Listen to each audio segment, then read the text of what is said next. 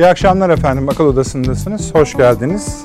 Ee, üzücü bir haberle başlayacağız efendim. Kardeş ülkemizde Azerbaycan'da bir e, askeri helikopter düştü ve 14 şehidimiz var.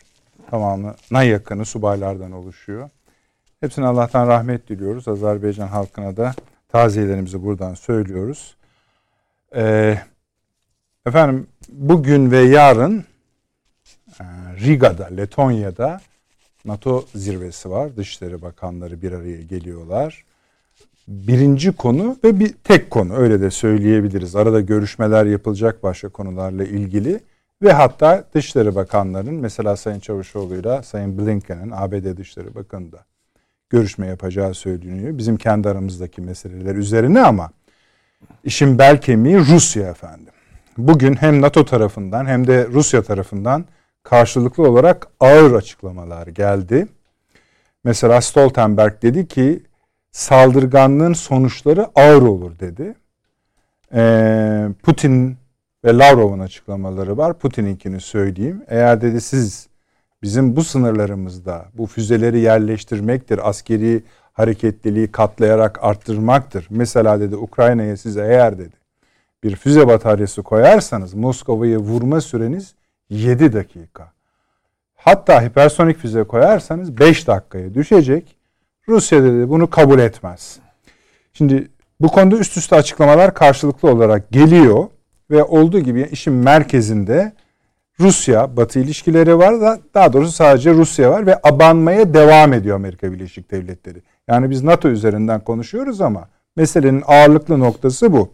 Tam da bugün yani işin birinci günü e, Amerikan gemileri Dede Ağacı büyük miktarda hatta bugüne kadarki en büyük askeri malzeme yığınağını gerçekleştirdiler. Tamı tamına bin tank, bin tank, 120 helikopter, daha önce gelenler de var vesaire ama bir kalemde bunun hayata geçmiş olması herkesi rahatsız edecek bir şey. Artık anlıyoruz bunun kimin üzerine yıkılmak istendiğini. Ee, ve buradan da gidecekleri yerler var. Doğu Avrupa sınırları vesaire vesaire ama buradan da işte bir e, mesaj veriliyor.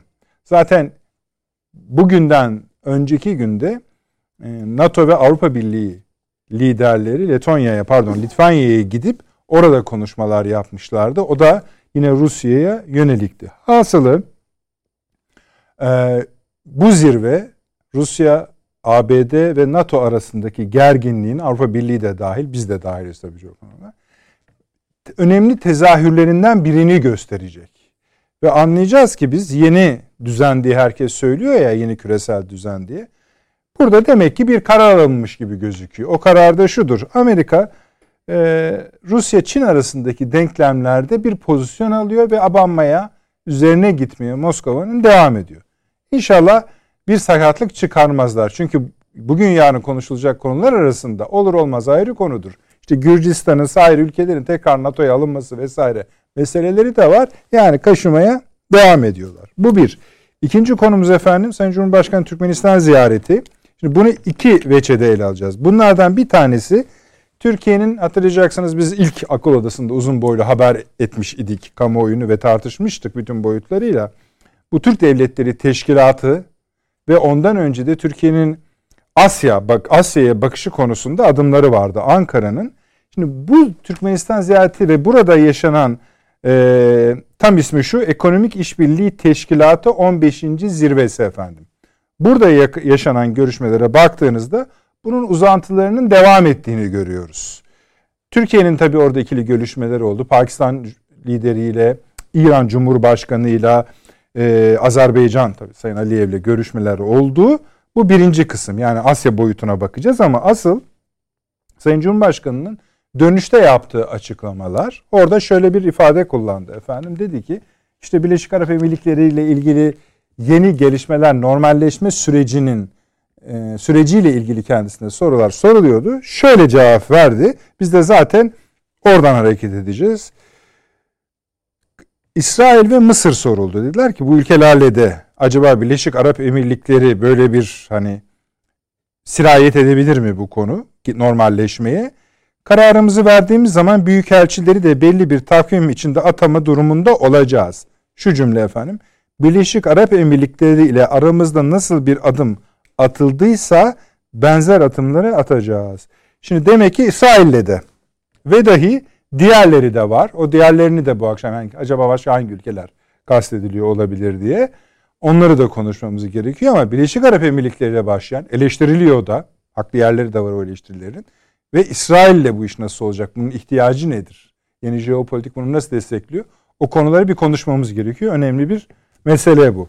Anlıyoruz ki yeni yeni adımlar, adımlar gelecek. Efendim bu akşam bu Almanya'nın haber ajansı Deutsche Welle yani Almanya haber ajansı diyoruz ama Amerika'nın sesi gibidir o. Öyle kabul edeceğiz. Ee, biliyorsunuz ülkemizdeki Çerkes kardeşlerimiz üzerinden çirkin bir iftira attı. Cevabını da aldı. Yani biz, biz yetişemedik. Eksik olmasın.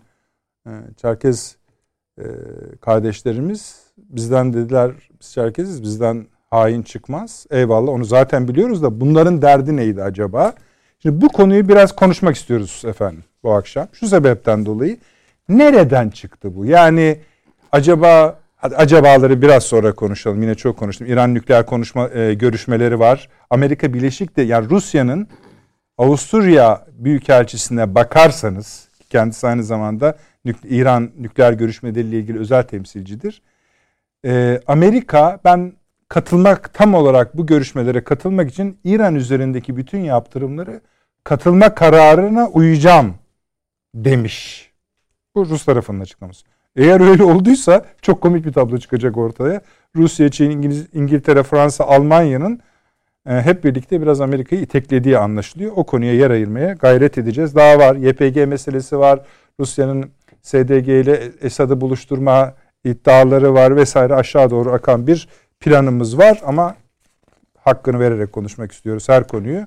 Öyle değil mi Avni Bey? Hoş geldiniz Sayın Avni Özgür, Yeni Birlik Gazetesi yazarı Profesör Doktor Süleyman Seyfi Öğün hocam burada İstanbul Ticaret Üniversitesi öğretim üyesi şeref verdiniz hocam. Doçent doktor ve emekli Tuğgenel Sayın Fahri Erener İstinye Üniversitesi öğretim üyesi. Paşam şeref verdiniz. Teşekkür Hoş geldiniz. Ederim. Bu şeyleri de konuşacağız tabii değil mi paşam? Hani Rusların da bir denemesi oldu aynı gün. Evet. Yani Dede Ağaç'ta evet. bunlar olurken adamlar deniz altından bir özel füze Zikron, denemesi yaptılar. Evet. O da tam füze değil galiba. Yani daha da tamamlanmış değil yani öyle söyleyelim. İşte Ama vurdu. Zamanlaması tabii. Zamanlamasını konuşacağız. Abi şöyle yapalım mı? E, Şu şeyden e, başlamak ister misiniz? Bu Çerkez konusundan. Evet. Şimdi bu Almanya'nın böyle oyunları var. Onlardan bir tanesi bu. Ee, daha önce e, bir şimdi e, Doğan Özgülen vardı. PKK'nın işte Londra kanadının başındaydı. O PKK e, pardon, TKP'nin e, TKP kapanınca Almanya'ya geldi. Orada sefer Alevistan diye bir dergi çıkarmaya başladı. Aleviler ayrı bir millet, ayrı bir şey halk falan diye böyle bir yayınlar falan bir dizi.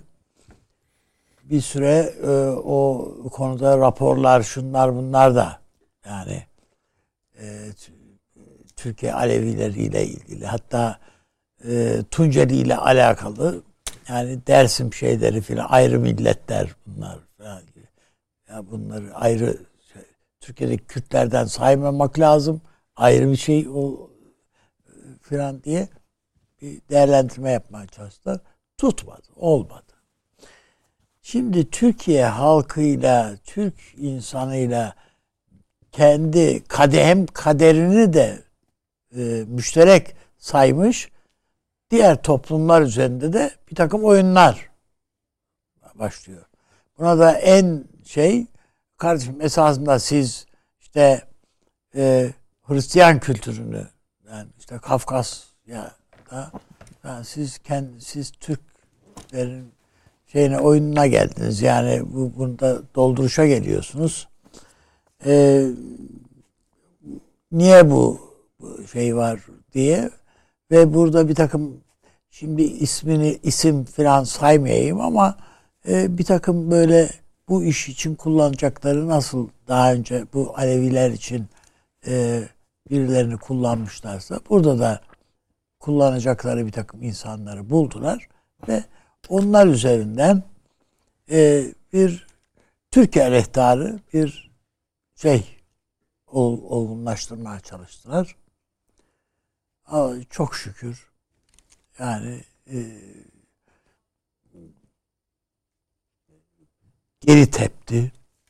Siz belki metnini okursunuz.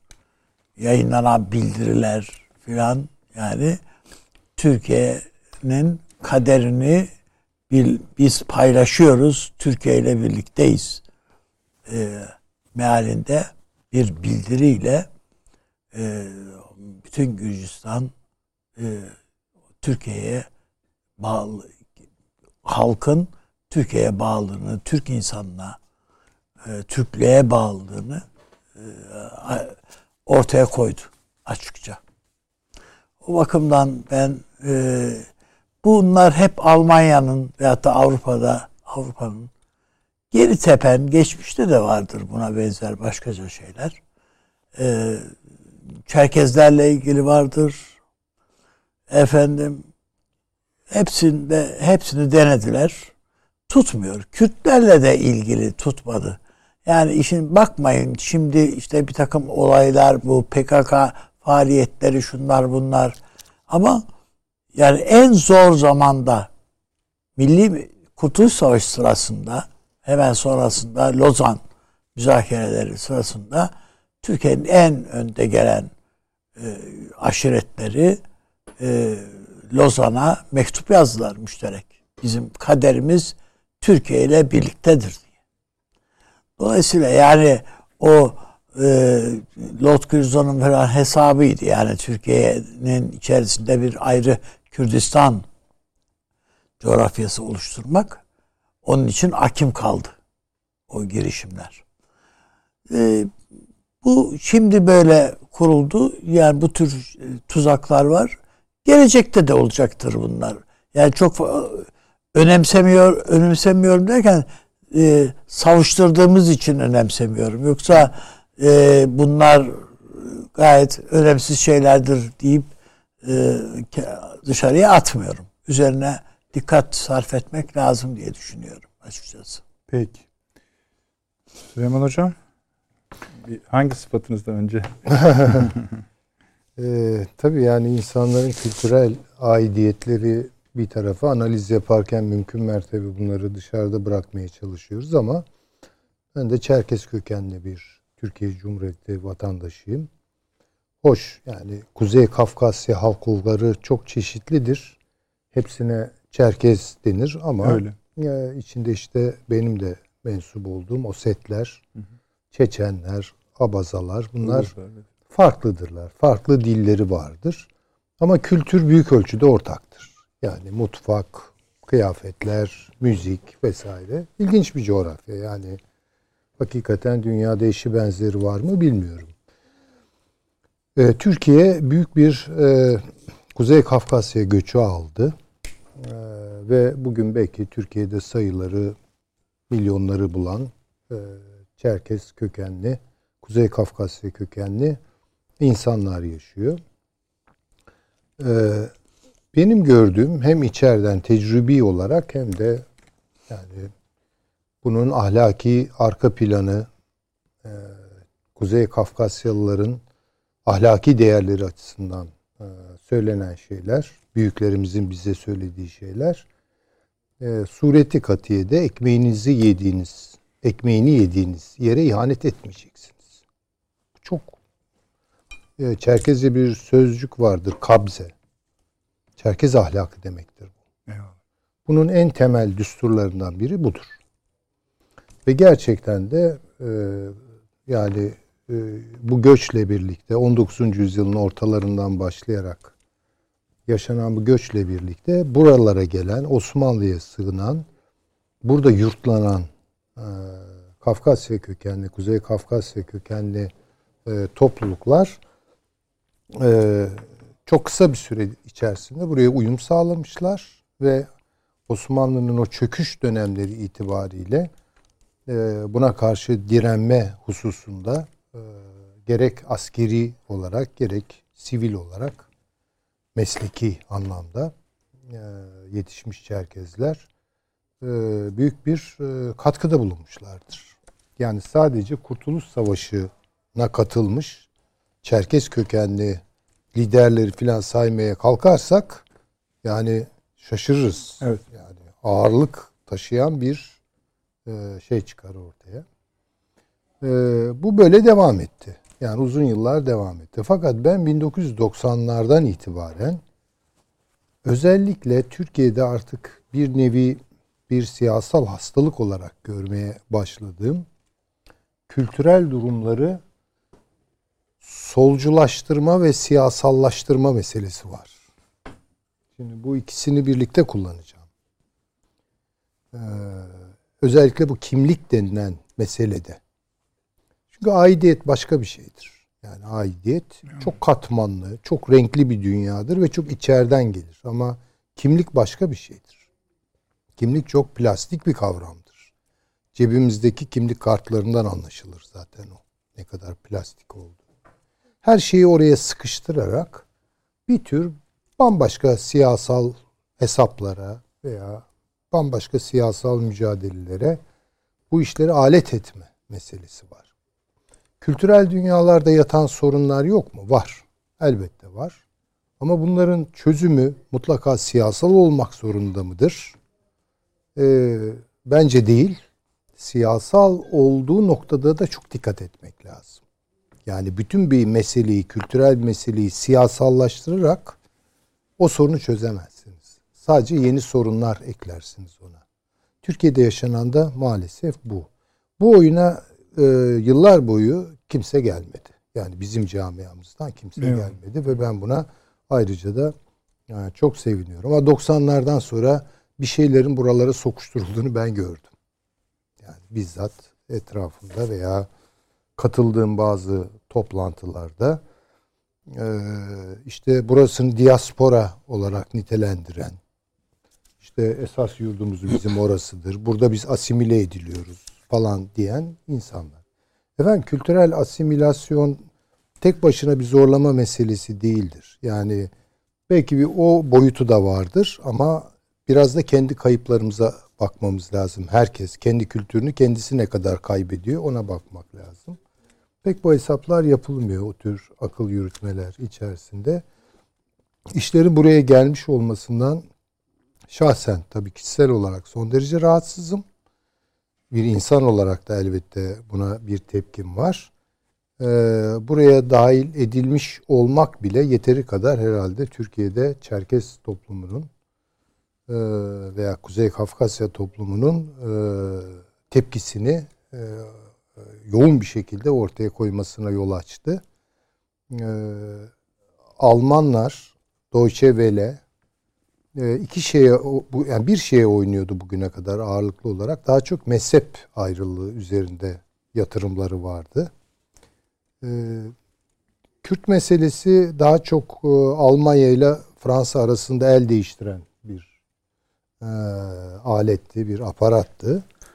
E, buraya şimdi Almanlar demek ki bir ikinci şeyi eklemek Hı. istiyorlar. Ben de tam oraya gelmek istiyordum. Ee, yani evet bir de bu meseleyi Şöyle sorulabilir. Bize safiyane bulabilirsiniz bu soruyu. Ben mesela Türkiye'ye, Türklere zarar ver. Türkiye'ye zarar vermek istesem bu oyunu Çerkesler üzerinden kurar mıyım? Yani ee, kurulabilir. yani çünkü e, herkes üzerinden kurulabilir. Şimdi şöyle, Yeter ki niyetlenin. Şöyle bir şey var yalnız. Mesela Balkan göçü yani hı hı. Balkanlarda bozguna uğradı Osmanlı ve nüfuslar buraya doğru geldi.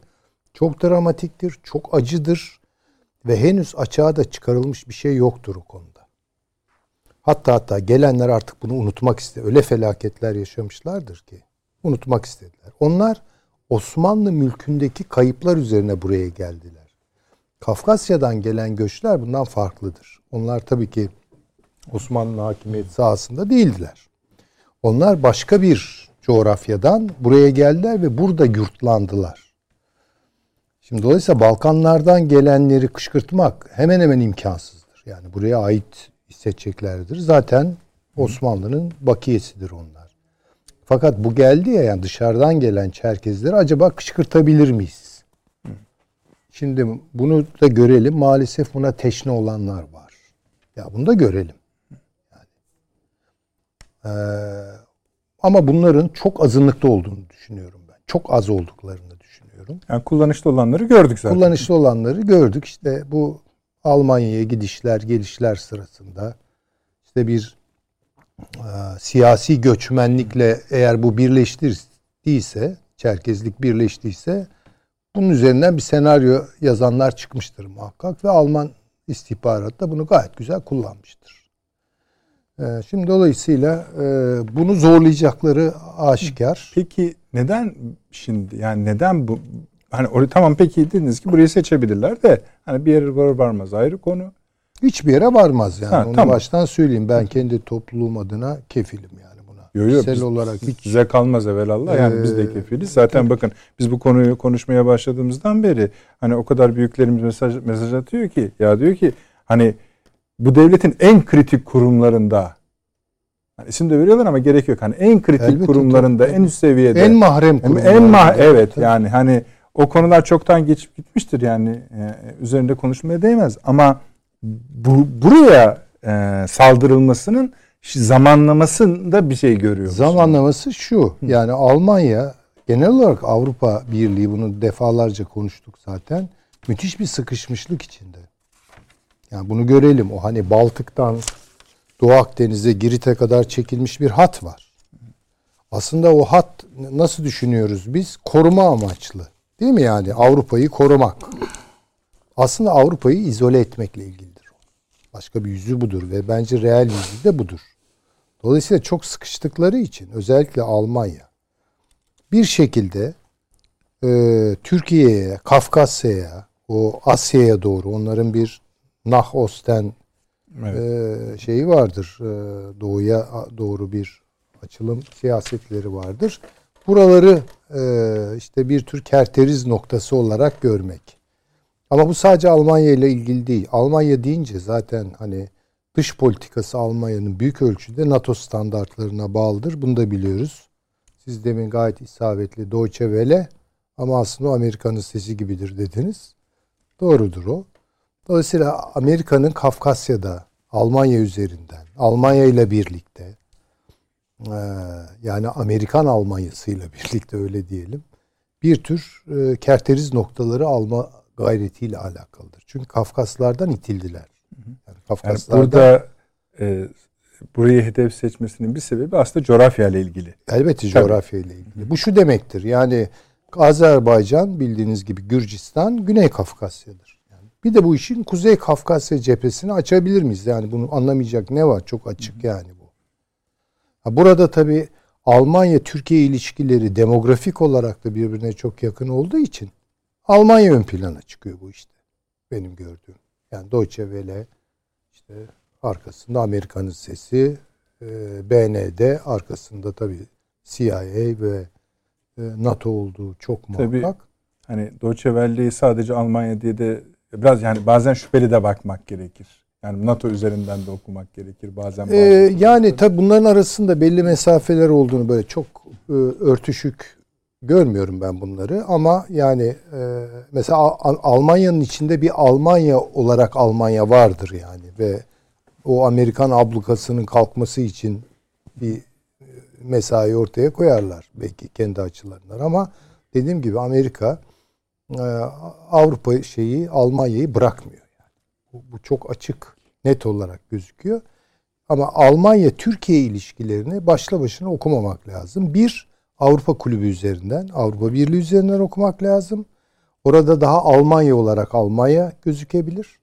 Ama bir de ABD Almanya üzerinden okumak lazım. Yani iki açılımlı Doğru e, bir şekilde onları değerlendirmek gerekiyor. Peki siz bu haberi ilk gördüğünüzde ve okuduğunuzda, izlediğinizde e, ne hissettiniz? Hani- Yani şimdi bir kere tabii kökenlerim orası olduğu için böyle kaynar sular başımdan aşağı döküldü. Yani içim nefret doldu. Bunu itiraf etmeliyim. Son derece rahatsız oldum. Son derece rahatsız oldum. Yani e, bunu bekliyor muydum? Doğrusu bu vadede pek beklemiyordum ama bir gün bu kullanılacağına dair içimde bir his vardı. Onun bir provası, ön provası bilemem. Yoklaması diyorsunuz. Yoklaması diyelim ki. Ama e, tabii kendi toplumda övünüyorum verdiği tepkiler evet. açısından. Hı hı. E, son derece tabii ne diyelim yani içimi biraz serinletti. Onu söyleyebilirim. Peki çok teşekkür ederim paşam. Ya ben e, öncelikle tabii ben de anne annemler Çerkezdir benim de. Anne tarafından e, biz de e, Çerkeziz. Yani onların gelenek, göreneklerini e, hepsini hatta şimdi biliyorum kulakları çınlasın. Yani onlar Ankara'da etkinlikler düzenlerler. Federasyonla birlikte hep davet ederler. E, yani Çerkezlerde bir kere kadın erkek eşit ön plandadır. E, geleneklerine çok bağlıdır. ve devletlerine asla ihanet etmezler. Yani öncelikle e, ben e, bunu ifade edeyim. Ondan sonra zamanlama açısından bakmak lazım. Bir kere PKK terör örgütünün e, lider kadroları kırmızı kodda işte ne kadar isim varsa birkaç isim Ali Haydar Kaytan denilen evet, teröriste evet. dahil. hepsi Hatta onu gömenler de dahil. Evet yani. onu gömenler de dahil. çok ciddi bir darbe yedi. Şu anda yurt içinde Eren serisi operasyonlar devam ediyor. Her gün 2-3 terörist, 3 terörist etkisiz hale getiriliyor. Bu son iki yıldır Sayın aralıksız. İçişleri Bakanı'nın söylediği son evet. rakam 170. Evet. Hani yani terör örgütü artık e, ne lojistik destek, ne taban desteği, ne örgüte yeni katılım. Tabii. Hatta biraz evvel söyledik gene çocuk askerlere yönelmeye başladı. Ara e, program başında e, ciddi bir zorluk içinde. E, ve e, Irak'ta e, barınamıyor. E, ikincisi ve liderler ne olacaklarını bilemiyor. Ülke içinde zaten öyle bir destek kalmadı ve ülke içerisinde yok olma noktasına geldi. Tabanlıyla ve siyaseten de aynı pozisyonda. Suriye'ye gittiğimiz zaman e, Suriye'de de bu PYD denilen terör örgütünün uzantısı da aynı endişe içinde. Türkiye'nin olası bir operasyonuna karşı sığınacak bir e, duvar arıyor kendisine. İşte Rusya ile görüşüyor, Amerika görüşüyor vesaire gibi çok ciddi bir çıkmaz içinde. Ben e, burada PKK terör örgütü Avrupalıların, Avrupa Birliği'nin e, bu bölgedeki en önemli e, vekili ve maşasıydı. Ve bunun gittiğini, eridiğini ve artık bu bölge üzerinde hı hı. 19. yüzyıldan itibaren başlattıkları emelleri ve buradan da Orta Asya yanısının önemli bir e, araçlarından yok olmak üzere olduğunu gördüler. E, ve dolayısıyla Türkiye'nin içinde de Türkiye'yi oyalayacak e, ikinci bir e, olay çıkarılması gerekiyordu. E, bunun için de Türkiye en bağlı ve biraz evvelde bürokrasinin her kademesinde en üst düzeye kadar tabii, e, tabii. yararlanmış. Aynen e, Kürt vatandaşlarımız gibi, e, onlar gibi e, devletten eşit eğitim ve diğer haklarını alarak o seviyeye gelmiş olan e, bir e, grubu ve üstelik de kadınların ezildiğini de iddia ederek e, ortaya konuluyor ki bu e, Çerkezlerde not almıştım onu almazdı Çerkezlerde kadın hareketine de evet göre söylüyorsunuz. Evet. Tabii. Yani burada e, kadın erkek eşitliği var. Kadınlar asla bir kere ezilmez. Ancak bu e, iki yıl evvelki haberlere döndüğümüzde iki yıl evvel e, Çerkez soykırımını Türkiye'nin yaptığı konusunda yavaş yavaş bunun tabanı ısıtılmaya başlanmıştı. Bunun bu zamana kadar getirilmesinin en önemli nedeni bence bir PKK'nın e, içine düştüğü durum. İkincisi de e, Almanya'da ilk kez Türkiye'nin tam düşmanı Yeşillerin iktidara gelmesidir. Bu ikisinin e, Sosyal Demokrat Parti'nin, e, Yeşillerin e, ve e, Line diyen üçüncü partinin e, parti programlarına baktığımızda Türkiye'nin Avrupa Birliği'nde asla yeri olmadığını görüyoruz.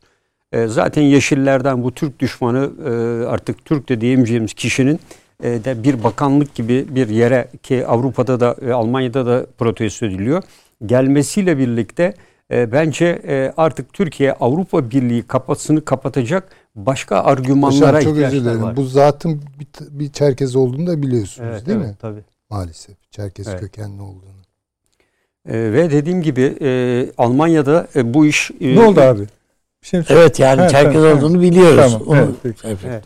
3-4 yıldır e, bu taban e, alt ısıtılıyordu. Bu zamanlama dediğim gibi bu tarafta PKK'nın e, güç kaybetmesi ve e, Türkiye'nin artık bunu bitirme noktasına geliyor olması ve Türkiye içte meşgul edecek e, herhangi bir aktörün kalmaması için de yeni bir düşman e, üretmesi ve Türkiye'yi meşgul etmesi. Bunu da Avrupa Birliği'ne Türkiye'yi tamamen dışlamak için de bu üç partinin e, dediğim gibi parti bildirgelerinde de vardı seçim beyannamelerinde e, Türkiye'yi almamak için de bir argüman olarak ortaya koyma. E, bu elbette katılıyorum. Ya Almanya'nın e, jeopolitik açıdan e, Lebensraum yani hayat alanı e, hedefi hiçbir zaman e, sona ermiş değil.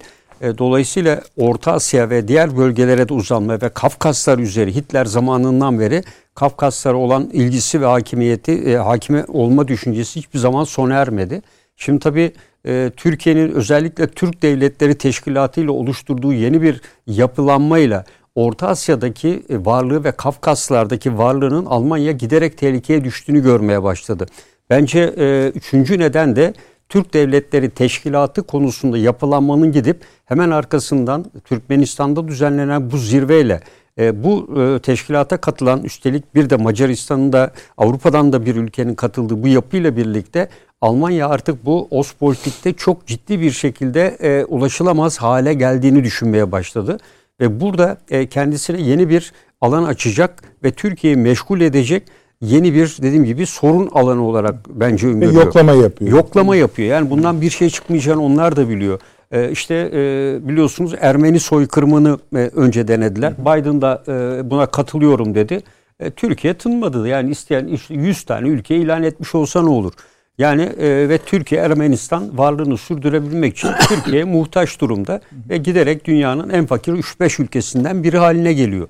E, bunun ötesinden Süryani Kurumu var dediler Türkiye. Bunun ardı ardına olmadığını Süryani vatandaşlarımız ki ben de Güneydoğu'da o kadar çok Süryani vatandaşımızla birlikte operasyon bölgelerinde bulundum ki gayet güzel, rahat bir şekilde e, elbette zorlukları vardı. Yaşıyorlardı. Yurt dışına çıkışlarına, girişlerine engel yok. Sonra Pontuslara soykırım yap dediler. E, ama Anadolu'da yapılan soykırımı kimse aklına bile getirmedi. Rumların ee, Anadolu'da yaşayan köylü kadınlarımıza, kızlarımıza, çocuklarımıza tecavüz etmesi, süngülemeleri, kaçarken bile bütün evleri yakarak gitmeleri e, hiçbir şekilde Yunan soykırımı olarak adlandırılmıyor. E, e, bu PKK'nın 32 tane o bebeği e, kucağında e, ki o resmi unutmuyorum o gün operasyon bölgesinde gözümle gördüm o gazetelerde olan alnından tek bir mermiyle öldükleri resimlerde bunun yaptıkları soykırım diyen e, diyerek hiçbir şekilde lanetlemeyen ülkelerin işte e, Çerkezleri e, Türkiye'ye karşı harekete geçirecek bir yapı olmaları da e, bence Türkiye'de esasında asla konuşulmamalı. Çünkü bugün e, Çerkezler e, e, biz buna karşıyız. Evet kesinlikle zaten buna inanıyoruz. Öbür gün Gürcüleri çıkaracaklardır. Öbür gün bir başka e, Türk vatandaşlığı ve Türkiye'nin mozaiğini oluşturan her biri kültürel değer açısından son derece değerli e, bu e, gruplar üzerinden de e, aynı konular gündeme gelecektir. Çerkezler buna çok sert reaksiyon gösterdiler ama asıl sanırım dokunulan nokta ne, yani neden bunun kendilerine yapıldı? Hani kendilerinin durumu. Ama e, ha, en güçlü dediğim gibi baktığınız zaman geleneklerini sürdüren e, bütün e, kültürel değerleri birbirine olan bağlılıkları açısından baktığınızda e, Türkiye'deki e, bu tür Kafkaslardan, Balkanlardan göç edenler içerisinde eğitim seviyeleri en yüksek, en bilinçli e, ve devletin bürokrasisinde üst kademelere kadar gelmiş kadın erkek eşitliğinin en fazla olduğu kadına çok değer verilen bir toplum e, ve dolayısıyla bu yapı üzerinden bunun irdelen, irdelenecek olması e, bence çok önemli. Niye bu tarihte bunu gündeme getirip de 1864'te Rusların yaptığı soykırımı gündeme taşımıyorlar? Tam zaman değil mi şimdi Amerika, Almanya, Rusya ile karşı karşıyalar Belarus'ta filan. Bu soykırımları gündeme getirmeyerek Türkiye'nin e, böyle bir e, durumunu ortaya koyması ve üstelik e, bizim Doğu Anadolu'da özellikle e, çok sayıda Çerkez vatandaşımız da şehit düşmüştür Ruslarla olan çatışmalarda ve diğerinde e, hem Osmanlı İmparatorluğu askerlerine hem de Türk Silahlı Kuvvetleri bünyesinde e, Kurtuluş Savaşı sırasında yer almışlardır. E, o yüzden dediğim gibi Süleyman Hocam şimdi mesela şu iki boyut çıktı. Birisi Kuzey Kafkasya yani adresini arayan bir evet. deneme. Bu Türk-Rus ilişkilerine de gelir, Orta Asya denklemlerine de gelir, Batı işte anlattınız onlara gelir. Tabii. İkincisi de paşamın eklediği Türkiye'nin terörle mücadelesinde ya da sorunlarıyla mücadelesinde yeni bir aşamaya geçtiği ve o aşamanın yenildiği için de bunu yokluyorlar gibi ikinci bir boyut. Yani iyi Ağır... hesap iyi bir hesap yapmamışlar. Yapmamış. Demek ki yani böyle bir e zaten... zemin bulamazlar zaten. Hı hı. Peki. Öyle bir şey söz ama bu şeyle çok alakalı. Yani bu meseleyi ısınan Karadeniz'le birlikte düşünmemiz evet, lazım. Evet. İşte çok önemli. Diğer işte başlıklar zaten Geleceğiz. onu çevreliyor. İkincisi Türkiye'nin bu e, Türk Devletleri e, Teşkilatı meselesi sandığımızdan daha derin etkiler yaratıyor. Sandığımızdan daha derin etkiler yaratıyor. Yani hala e, bir deprem gibi algılandığı birçok yerde e, ve artçıları e, devam ediyor. Daha da büyük e, bence sismik siyasal siyasal anlamda Tabii daha da siyasal sismografi açısından daha de büyük şeylere yol Hem açacak. doğuyu tabii, tabii. hem batıyı Tabii. bu akşam konuşacağız efendim. Bir no, bir Buyurun. şeyi var. Şimdi hmm, bu işin bu boyutunu belki e, onun da üzerinde durmak lazım. Yani başlangıçta öyle düşünmediydim ama bizim biz zaten e, bazı sıkıntılarla e, ba- baş etmediğimiz ve onları çok fazla ciddiye almadığımız için bu tür kaşımalar yapılıyor. Bizim mesela milli mücadele tarihini herhalde oturup yeniden yazmak lazım. Bazı sıkıntılar var oralarda. Yani Çerkez Etem ben tutun Anzavur e, meselesine varana kadar yani hepsini oturup bu imparatorluğun son döneminde yani milli mücadeleye inanan ne kadar insan vardı ki yani. yani ve dolayısıyla e, bir bir tarafta da zaten padişah, halife hepsi var yani Ankara'ya Ankara ile karşı karşıya.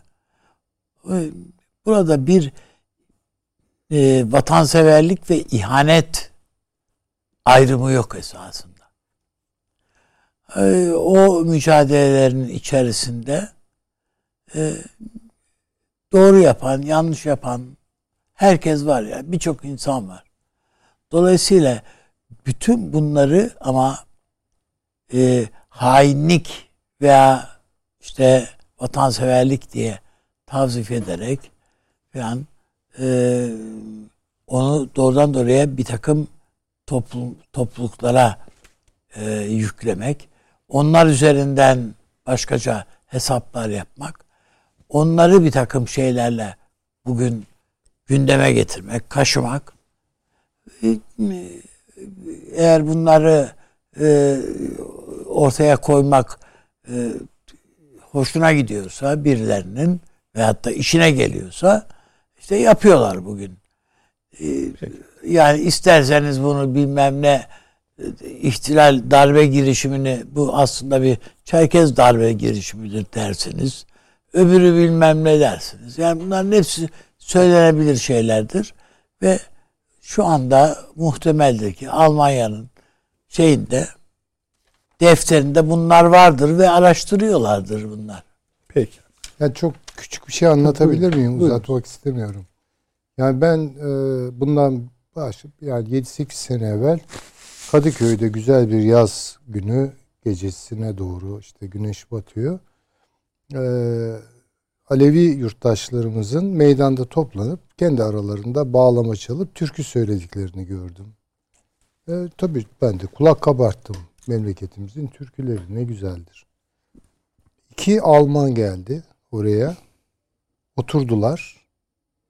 Ellerinde not defterleri. Bir dinleyicilere bakıyorlar, bir okuyanlara bakıyorlar. Aslında herkes okuyordu da işte ön alan, bağlama çalan ve gözümün önünde yarım saate yakın notlar aldılar. Gözlem yap. Yani ne kadar ilginç ya. Kadıköy'de o an spontan Evet. e, müzik yapıyor insanlar. Orada nasıl bittiniz? Yani çünkü müzikle ilgili değiller. Hani müziği dinleseler sahibi. Daha çok oradaki insanların tepkilerini not alıyorlar. Yani dinleyenlere bakarak not alıyorlar. İnsaf. Hocam siz de paşam da yapacaktır. Bizim de be, yani gen, çocuk gençliğimizde Türkiye'de bir barış gönüllüleri vardı. Oo, bilmem mi? Yani-. Bu barış gönüllüleri Türkiye'nin her tarafına yayıldılar. Tüm köylere, şunlara bunlara yayıldılar. Bunların ellerinde de defterler vardı. İşte sizin dediğiniz gibi kitaplar oradaki soruların cevaplarını buluyorlar. Yani gittikleri köyde bu köyde nüfus kadar? Köy ne eker ne biçer? Hayvan var mı? Bu köyde insanlar Alevi mi Sünni mi? Alevi ise cem yaparlar mı? Yapmazlar mı? Cami var mı köyde? Sünniler devamlı namaz kılarlar mı? Düzenli namaz kılarlar mı? Ne kadar e, evli insan var? Bütün bunlar yani bizim Osmanlı'nın tahrir defterleri vardır. Tıpkı aynen bunun gibi. Türkiye'nin envanterini çıkarttırdı bu Amerikalılar. Onun için yani nereden yola çıkıyorlar, nereden hareketle bazı şeyleri e, buluyorlar ve ka- kaşıyorlar derseniz bunların hepsini dökümleri var orada ellerinde.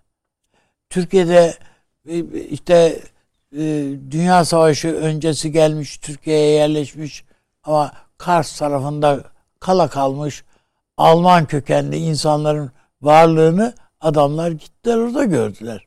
Ve bunları sakın ha buradan geri göndermeyin Almanya'ya. Burada kalsın bunlar. Dediler. Gibi. Peki. Efendim, Onun bu- için buradan buluyorlar yani. Peki teşekkür ederim abi. Şimdi bu aslında konuşmanız başka bir yere gidiyor. Bu bir takım olaylar olaylar da var biliyorsunuz casusluk vesaire. Evet. Şimdi biz bu akşam onu konuşmuyoruz efendim ama o konuyu konuşacağız. Konuşmamızın sebebi hukuki işlerdir. Ee, ama e, neyse zamanı geldiğinde onu da konuşacağız. Şimdi bir reklama gidelim. Reklamı aradan çıkaralım. Hem esas esas konularımıza, ana konularımıza geçeceğiz ve hem de uzun bir süreç olacak elimizde reklamsız olarak. Hemen geliyoruz efendim.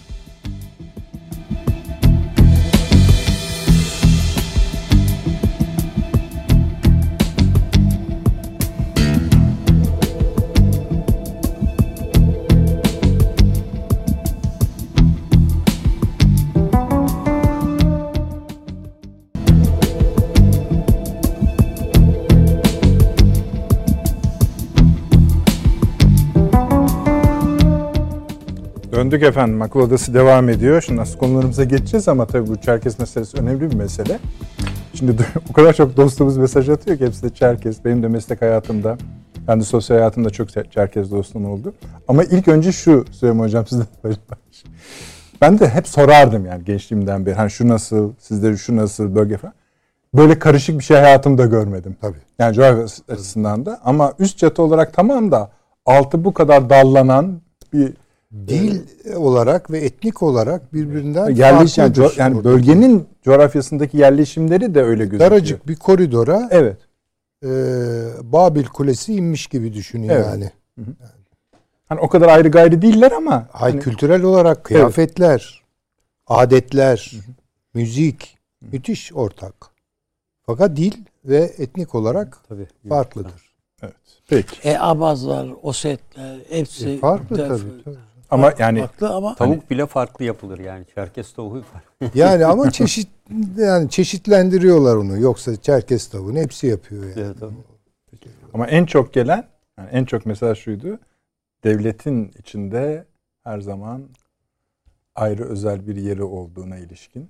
E, öyle Evet. bir boyutu Yani var. tarihte de böyle, şimdi de böyle. Peki efendim geçiyoruz. Ee, hadi bir takdim tehir yapalım. Şöyle yapalım. Sayın Cumhurbaşkanı Türkmenistan'a gitti. Ekonomik, Ekonomik İşbirliği Teşkilatı 15. zirvesine katıldı. Burada işte bahsettik açılışta e, Türk Devletleri Teşkilatı'nın bir uzantısı gibi hissettik biz bu politikaların devamı, yeniden Asya politikasının devamı. Tamam bunu konuşalım Avni abi. Ondan da bahsedin lütfen. Dönüşte de Evet. şuraya gelelim ama. Yani Sayın Cumhurbaşkanı dedi ki Birleşik Arap Emirlikleri ile ne yaptıysak, nasıl ilerlediyse ilişkilerimiz İsrail'le de Mısır'la da öyle olacak. Şimdi biliyorsunuz tamam onun hakkındaki fikirleriniz ne birinci soru ama bir yandan bu eleştiriliyor da. Yani kardeşim tamam bunu yapıyorsun da hani bu şöyleydi böyleydi denerek. Ardından şimdi İsrail de gelecek. Ama acaba şunu oturtabilir miyiz? Süleyman Hocam, Paşam. Hani bölgede yeni bir jeopolitik var. Yeni jeopolitik bir takım şeyler çağırıyor. Birleşik Arap Emirlikleri bunun içinde olabilir. Ama mesela İsrail de bunun içinde mi? Bu gerekliliği taşıyor mu diye. Buyurunuz. Yani şimdi meseleyi e, birkaç e, açıdan gör, görmek mümkün. Buyurunuz. Birincisi Filistin duyarlılıklarımız açısından görmek mümkün. Yani burada tabii hiçbir şekilde İsrail'e e, kapı açmamak lazım. İsrail'e dönük en ufak bir taviz veya yaklaşma şeyi e, siyaseten tabii yoksa ticari ilişkilerde bir şey olmaz da ama e, sanki bir ihanet halkasına katılmak gibi algılanabilir. Birinci bakış açısı bu. İkincisi tabii dini olarak da baktığınız vakit Yahudi diyorsun. Yani bunlarla nasıl olacak? Yani böyle bir şey mümkün mü? Manen kendini nasıl hissedersin yani? Filan gibi. Sorgulama.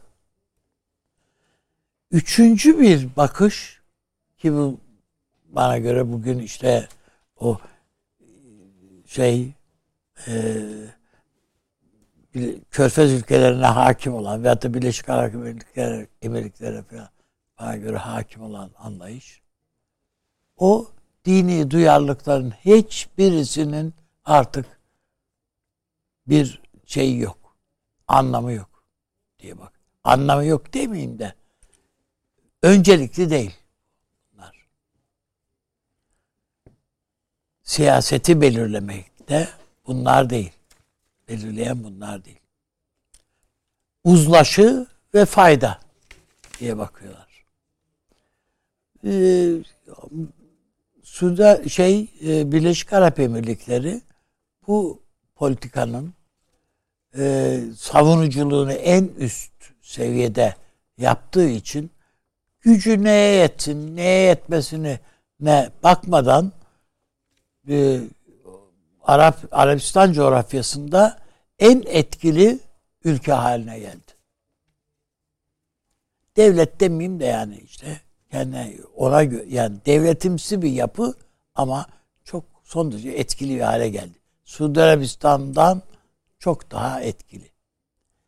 Aynı şekilde Suudi Arabistan'ın herhangi bir ağırlığı neredeyse kalmadı. Suudi Arabistan'a daha baskın oldu. Bu politikayı sadece kendisi değil, Arap diğer Arap ülkelerine de telkin ediyor. Ve bu Batı dünyasıyla yani Amerika'nın da kafasına yattı bu iş. Bu İbrahim Anlaşması falan dediğimizde bu. Bu uzlaşı ve e, çıkar e, ilişkileri. Bu mesela diğer Arap ülkeleri evet artık diğer Arap ülkeleri derken bizim gözümüzde hep bunlar Müslüman ülkeler diye Hayır, Arapça konuşan ülkeler diye bakıyorlar artık. Bak Müslüman ülkeler değil, demiyor. Arapça konuşan ülkeler. Kendi aralarında da öyle. Bir Sahra üstü Arapçası zaten farklı. Suriye ve hatta Ürdün veya Suudi Arapçası farklı zaten. Neredeyse birbirlerini anlamayacak kadar. Dolayısıyla yani bakıldığında e, Türkiye açısından bu yeni siyaset anlayışına ayak uydurmak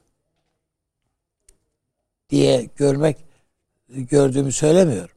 Ama en azından bunu görmezden gelmeyen bir anlayış. Evet dün bizim için e, fevkalade tuzaklı bir yapıydı. Birleşik Arap Emirlikleri ve da Köf Abu Dhabi diyelim, Körfez. Efendim. Ee, başımıza bir hayli başımıza ağrıtan bir şey. Ee, nokta.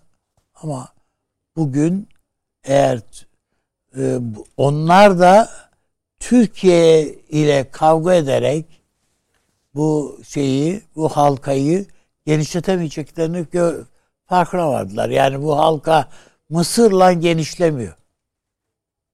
Türkiye ile genişliyor. Do- Dolayısıyla bu bu önce işte Cumhurbaşkanımız da onu söylüyor. Önce kardeşini gönderdi. Sonra kendisi Türkiye'ye gelme arzusunu ifade etti diye söylüyor. Nasıl bir konuşma seyri geçti bu iş? Sadece para boyutuyla Türkiye'de konuşuluyor şeyde televizyonlarda filan. Yani şu kadar milyar dolar, şu kadar milyar. Bundan ibaret değil.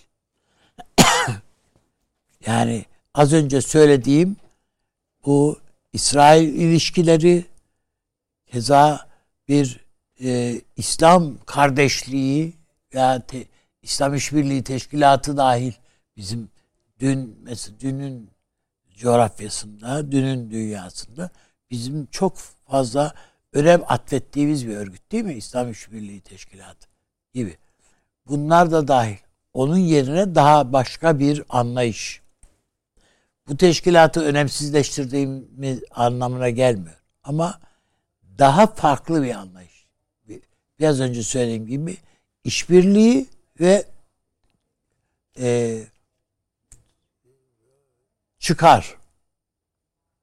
Bu kendi ye, ulusal çıkarlar üzerine kurulan bir anlayış.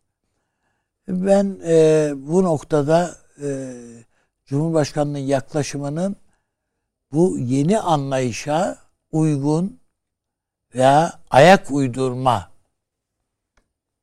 e, arzusunun bir ifadesi olarak görüyorum. Türkiye buna direndi yani geçmişte. Direnmedi değil, direndi. Ama e, burada e, ön almak var. Buna direnmeyi sürdürmek var. E, İsrail ve Mısır'dan e, sözünü etti. Bilhassa İsrail'de hakkında ne evet. düşünüyorsunuz? Çünkü Mısır'da bir ilerleme var. Biz, e, İsrail'de yani, de var canım. Ya Mısır kadar yani değil ama. Yakın zamanda biliyorsunuz Türkiye'ye işte Enerji Bakanı gelecekti, yok bilmem şu gelecekti.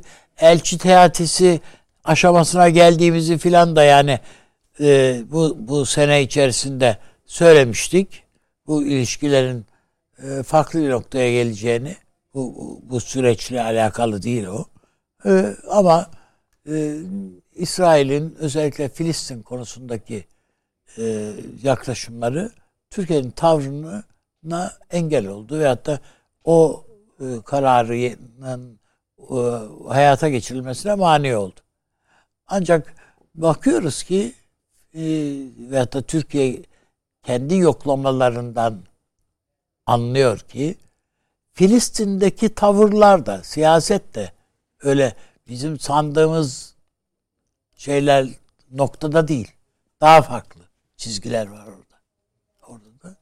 Onun için Ankara hem gelişmelerde e, etkin olabilmek konumunu Filistin halkı için dahi e, etkili olmayı, etkin olmayı e, o pozisyonunu korumak adına dahi e, İsrail ile ilişkilerin e,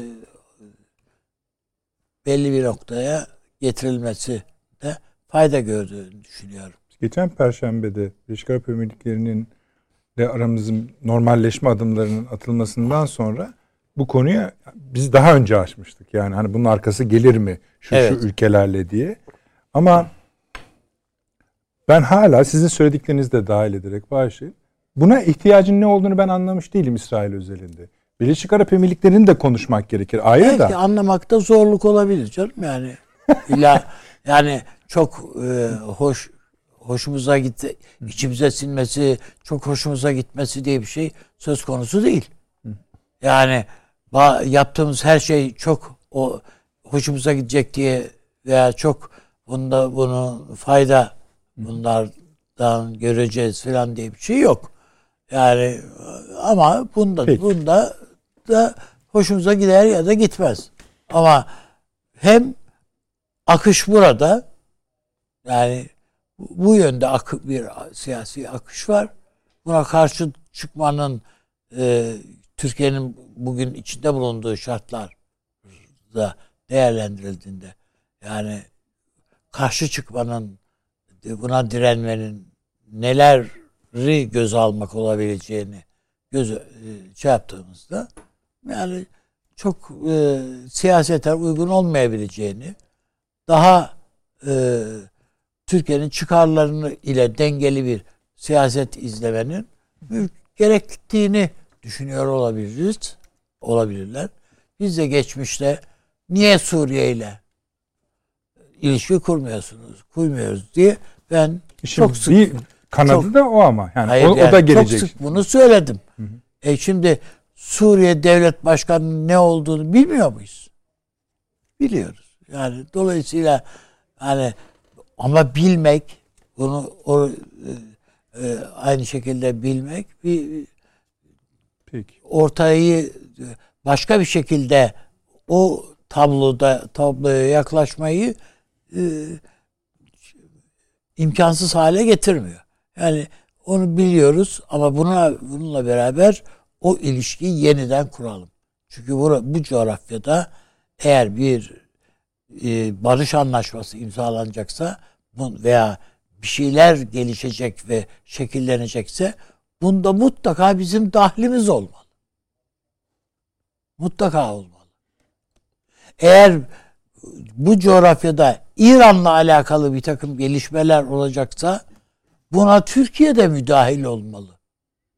Bu savaşmalı anlamında değil. Yani İran lehine de olabilir. De fark etmez.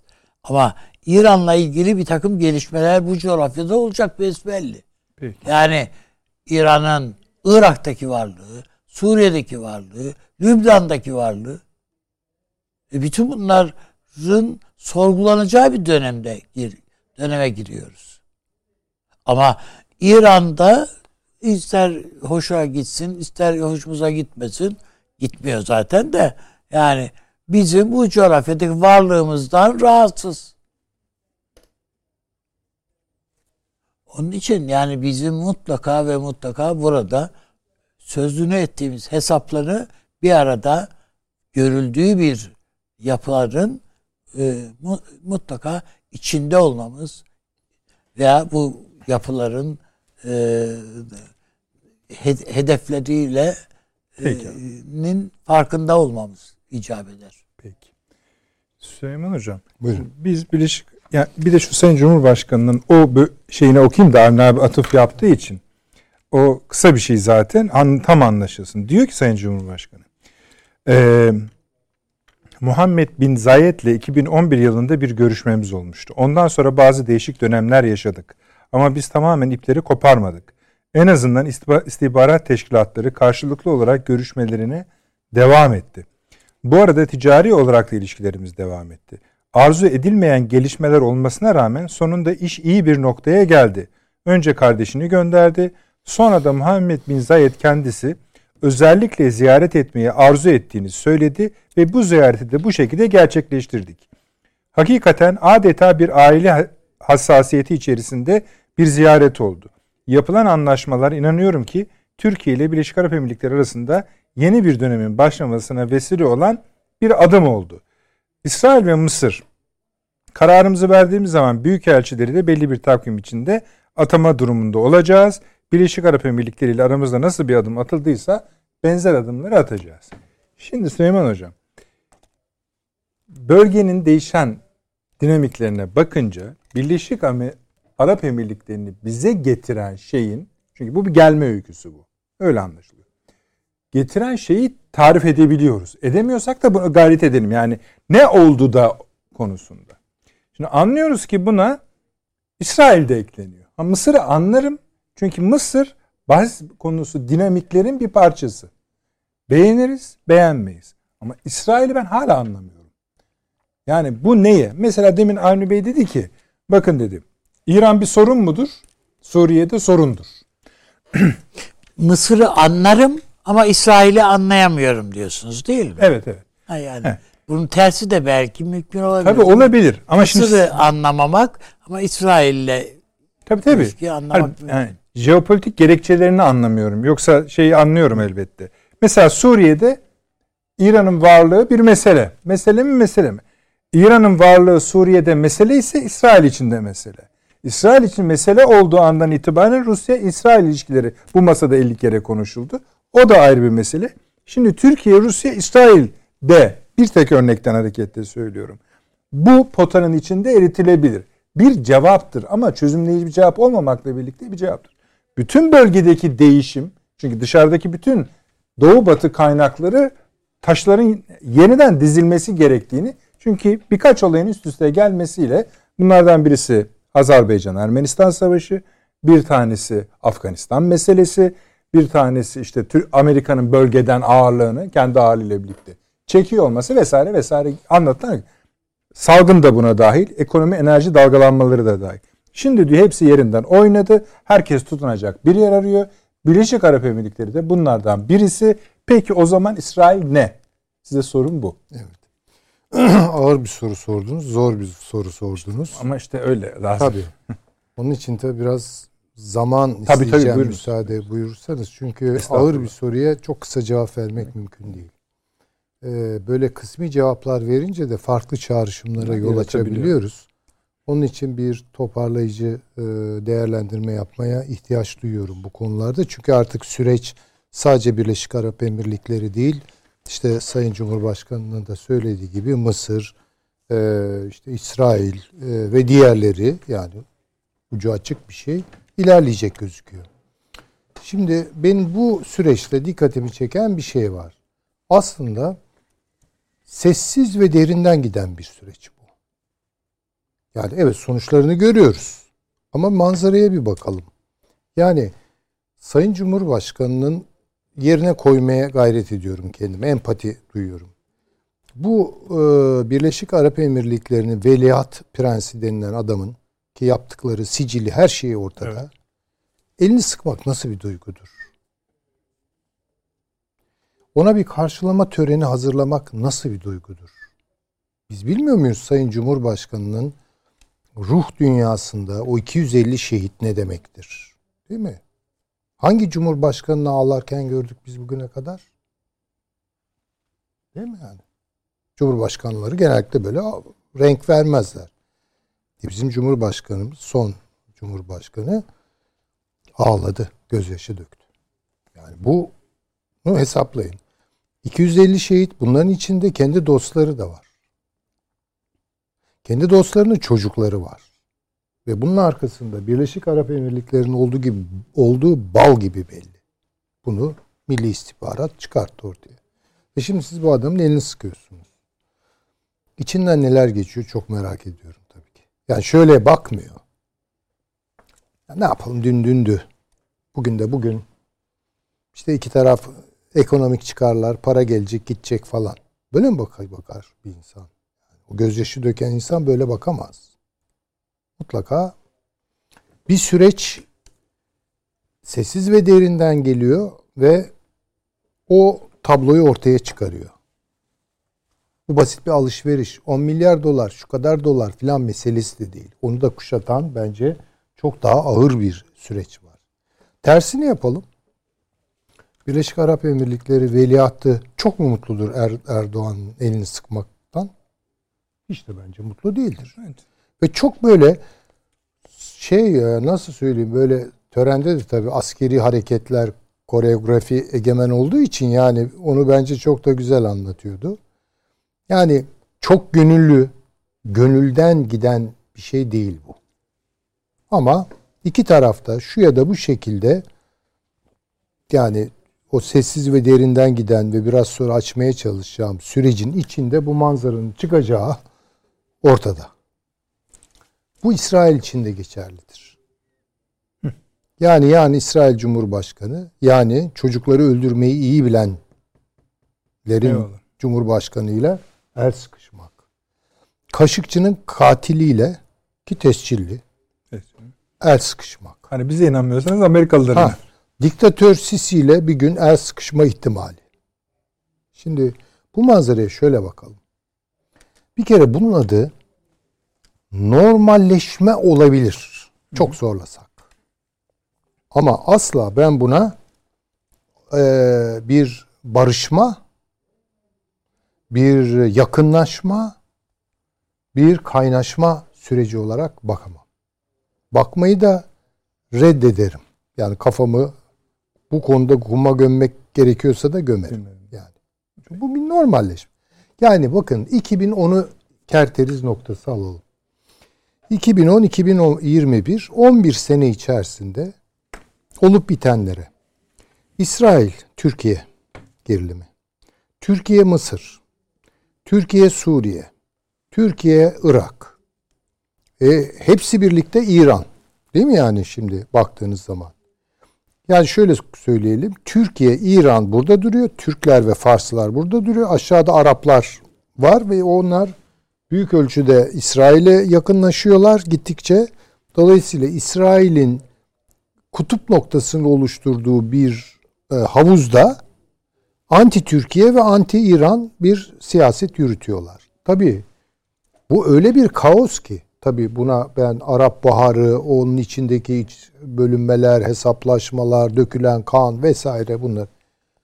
Bu coğrafyayı sonuçta herkese herkese düşman ettikleri bir coğrafyaya dönüştürdüler mi, dönüştürmediler mi? Ve herkes derece derece bunda bir pay sahibi mi değil mi? Buranın sakinleri. Yani buna Türkiye'yi de dahil ediyorum. İran'ı da dahil ediyorum. İsrail'i hepimizi. Buranın çocukları. Bizim denizin çocukları. Mare Nostrum'un çocuklarıyız biz değil mi? Evet. Herkes gider biz kalırız. Türkler, Farslar, Araplar kalır yani. Ne, ne kalacak geriye? Bir de işte şeyler kalır. Yahudiler kalır. Bütün anlaşmalar, e, kamplaşmalar, ittifaklar vesaire bunların her birinin sırça raddesinde zayıf bir şey olduğu çıktı ortaya. Nasıl çıktı? Amerika'daki iktidar değişimiyle birlikte ortaya çıktı. Trump ne yaptı? İşte o sırça köşkü kurdu. İsrail etrafında halka halka Araplar. Yani bir tür Sami Sırça Sarayı. Sami kardeşliğine doğru gidiyor uç. Abraham, Abraham neyse. İbrahim bile demiyorum yani. Abraham diyorum. Onların olsun. E şimdi bir iktidar değişikliği oldu. Biden geldi. Sırça köş tuzla buz oldu mu? Şimdi burada soralım. Türkiye yalnızlaşıyor, yalnızlaşıyor diyenlere. Ben söyleyeyim. Türkiye asla yalnızlaşmaz. Şunun için yalnızlaşmaz. Türkiye'nin, Türklerin, Türk siyasetinin dünyaya bakışı yalnızlaşma temelinde değildir. Bizim yadırgadığımız yalnızlaşmaya doğru itildiğimiz süreçlerdir. Çünkü biz büyük bir imparatorluk kurduk. Hiç de yalnız değildik. Herkesle beraberdik. Yalnız kimdi biliyor musunuz? İran'dı. Yalnız kimdi daha sonra? İsrail'di. Şimdi dolayısıyla bu üçlü yani İran ve Türkiye ve karşısında İsrail diye düşünün. Bunların içerisinde yalnızlaşmayı yaşama biçimi olarak neredeyse seçmiş İran vardır. Dünyayı Farslıktan ve Caferilikten ibaret görür. Şiilikten ibaret görür. İsrail vardır, dünya Yahudilikten ibaret görür. Biz öyle görmeyiz. Biz herkesle birlikte bakarız. Bu imparatorluk bakışıdır. Bunu görelim. Şimdi dolayısıyla İsrail'in kurduğu, içine herkesi topladığı saray çöktü. Bütün unsurlar dağıldı. Yani Suudi Arabistan bir tarafa gitti. Birleşik Arap Emirlikleri kendi aralarında itilaflar başladı. Değil mi yani? İsrail bunu bir toparlamaya çalıştı. Yani nasıl toparlamaya çalıştı? İşte Arap milliyetçiliğini kendi yararına kullanmak meselesi üzerinden. Halbuki buraya girenler var, Rusya var, Rusya-İsrail ilişkileri var. Bunun üzerinde konuşuyoruz. Bunlar çok şey problemler. Şimdi bu dağılan parçaları ne toparlayacak ne bir düzgün rejime kavuşturacak en azından. İlişkiler rejimine kavuşturacak. Bu basit olarak bir normalleşme meselesi değildir. Bunu böyle görmeyelim. Basit bir ekonomik alışveriş de değildir. Ben buna şöyle koyuyorum. Şöyle bakıyorum daha doğrusu. Ortak çıkar denilen bir şeyde herkesin bir hesaplama sürecine girmesi, kendisini tek özne olmaktan çıkarıp başka öznelerle birlikte düşünme. Şimdi şöyle söyleyelim. Akdeniz'de herkesin bir çıkarı var mı? Niye yoksa orada e, İspanya kurulmuş, öbür tarafta İtalya, burada Yunanistan, Türkiye falan. Akdeniz dünyasında bir ortak çıkar meselesi var ve o ortak çıkar doğru tarif edilmezse onun üzerine bir barış kurulamaz. Normalleşme yetmez bunun için. Ortak çıkarın oluşabilmesi için ortak bir aklı harekete geçirmek lazım. Buna ben şahsen Akdeniz aklı diyorum. Bir Akdeniz aklını inşa edebilirsek eğer Türkiye eksildiği noktaların dışında başka noktalarda eksik kaldığı noktalarda kendini fazlalaştırabileceği. Mısır'ın da öyle. Suriye'nin de öyle. İsrail'in de öyle. Birlikte bakabileceğimiz bir ortak akıl oluşturabiliyor muyuz? Oluşturamıyoruz. Bu normalleşme ile ilgili bir şey değil. Çünkü Birleşik Arap Emirlikleri ile Türkiye arasında bu ziyaret belki bir iade ziyaret de olacak. Belki ekonomik bir takım şeyler de kurulacak, ilişkiler. Hoş İsrail'le zaten devam ediyor. Hiçbir sorun yok o açıdan. Ama mesele o değil. O ortak akıl ve ortak çıkar üzerinden herkesin biraz eksilmeye ama eksik olduğu noktalarda da kendini fazlalaştırmaya. Yani eksildiğim eksilmemiz şöyle olabilir. Fazlalık üzerinden eksilebilirsiniz. Bir şey verirsiniz. Eksik kaldığınız şeylerde kendinizi fazlalaştırırsınız. Yani aslında ortak çıkar bu temelde eğer kurulabiliyorsa, bunun pazarlıkları da bu temelde yapılabiliyorsa mesele yok. Ama böyle bir şey yok. Birleşik Arap Emirlikleri herhangi bir şeyin e, Türkiye Birleşik Arap Emirlikleri ilişkilerinde değişeceğine dair bölgede bir sinyal veriyor mu? Ya da bunlar el altından konuşuluyor mu? Ben bilmiyorum el altından konuşuluyorsa zaten diyecek bir şey yok. Ama mesela ilişkileri düzeltme komisyonu oluşturabiliyor muyuz mesela? Türkiye yaptıysa Birleşik Arap Emirlikleri'ne göre nerede hata yapmış söylesinler bakalım. Biz de onlara söyleyelim. Değil mi yani? Ha, böyle bir şey var mı? Yok. Ha diplomat atamalar olabilir. İsrail herhangi bir şekilde Filistinlilere karşı politikasını değiştirme yolunda bir niyet beyanı ortaya koyuyor mu? Yok. Mısır bir şey söylüyor mu? Yok. Peki bizi ne normalleştirmek istiyor diye o zaman şüphe etmeyecek miyiz? Esas o sessiz ve derinden gelen şey işte. Ona ben dikkat çekmek istiyorum. Şimdi Brexit sonrası İngiltere ve Amerika Birleşik Devletleri bir ortak amaçlar doğrultusunda bir işbirliği ve iş bölümü yaptılar. İki şeyi aynı anda yaptılar. İşbirliği geliştirecekler. İşte geliştirdiler orada belli yani. Hepsi bir aradalar. Pasifik NATO'su gibi bir şey kurdular. Burada ise Avrupa Birliği yani Almanya ve Fransa'yı kendi içinde büzüştürmeye, yalnızlaştırmaya, nefes aldırmamaya doğru bir adım atılıyor. Kim yapıyor bunu? Amerika Birleşik Devletleri ve e, İngiltere birlikte yapıyor. İşte o Baltık'tan şeye kadar inen, Girit'e kadar inen hat bu. Rusya ile Avrupa Birliği ilişkilerini boğmaya dönük, izole etmeye dönük bir hat o. Çin'in girişine engel olmaya doğru gene bir hat. Bakın gene Avrupa'ya gidiyor işin ucu. Güzel. Ee, İngiltere'ye bu bölgeyi Cebel Tarık'tan itibaren Amerika verdi. Amerika boşaltıyor işte buraları filan diyoruz ama o boşaltırken İngiltere'nin girdiğini unutuyoruz. İngiltere buraya doğru geliyor.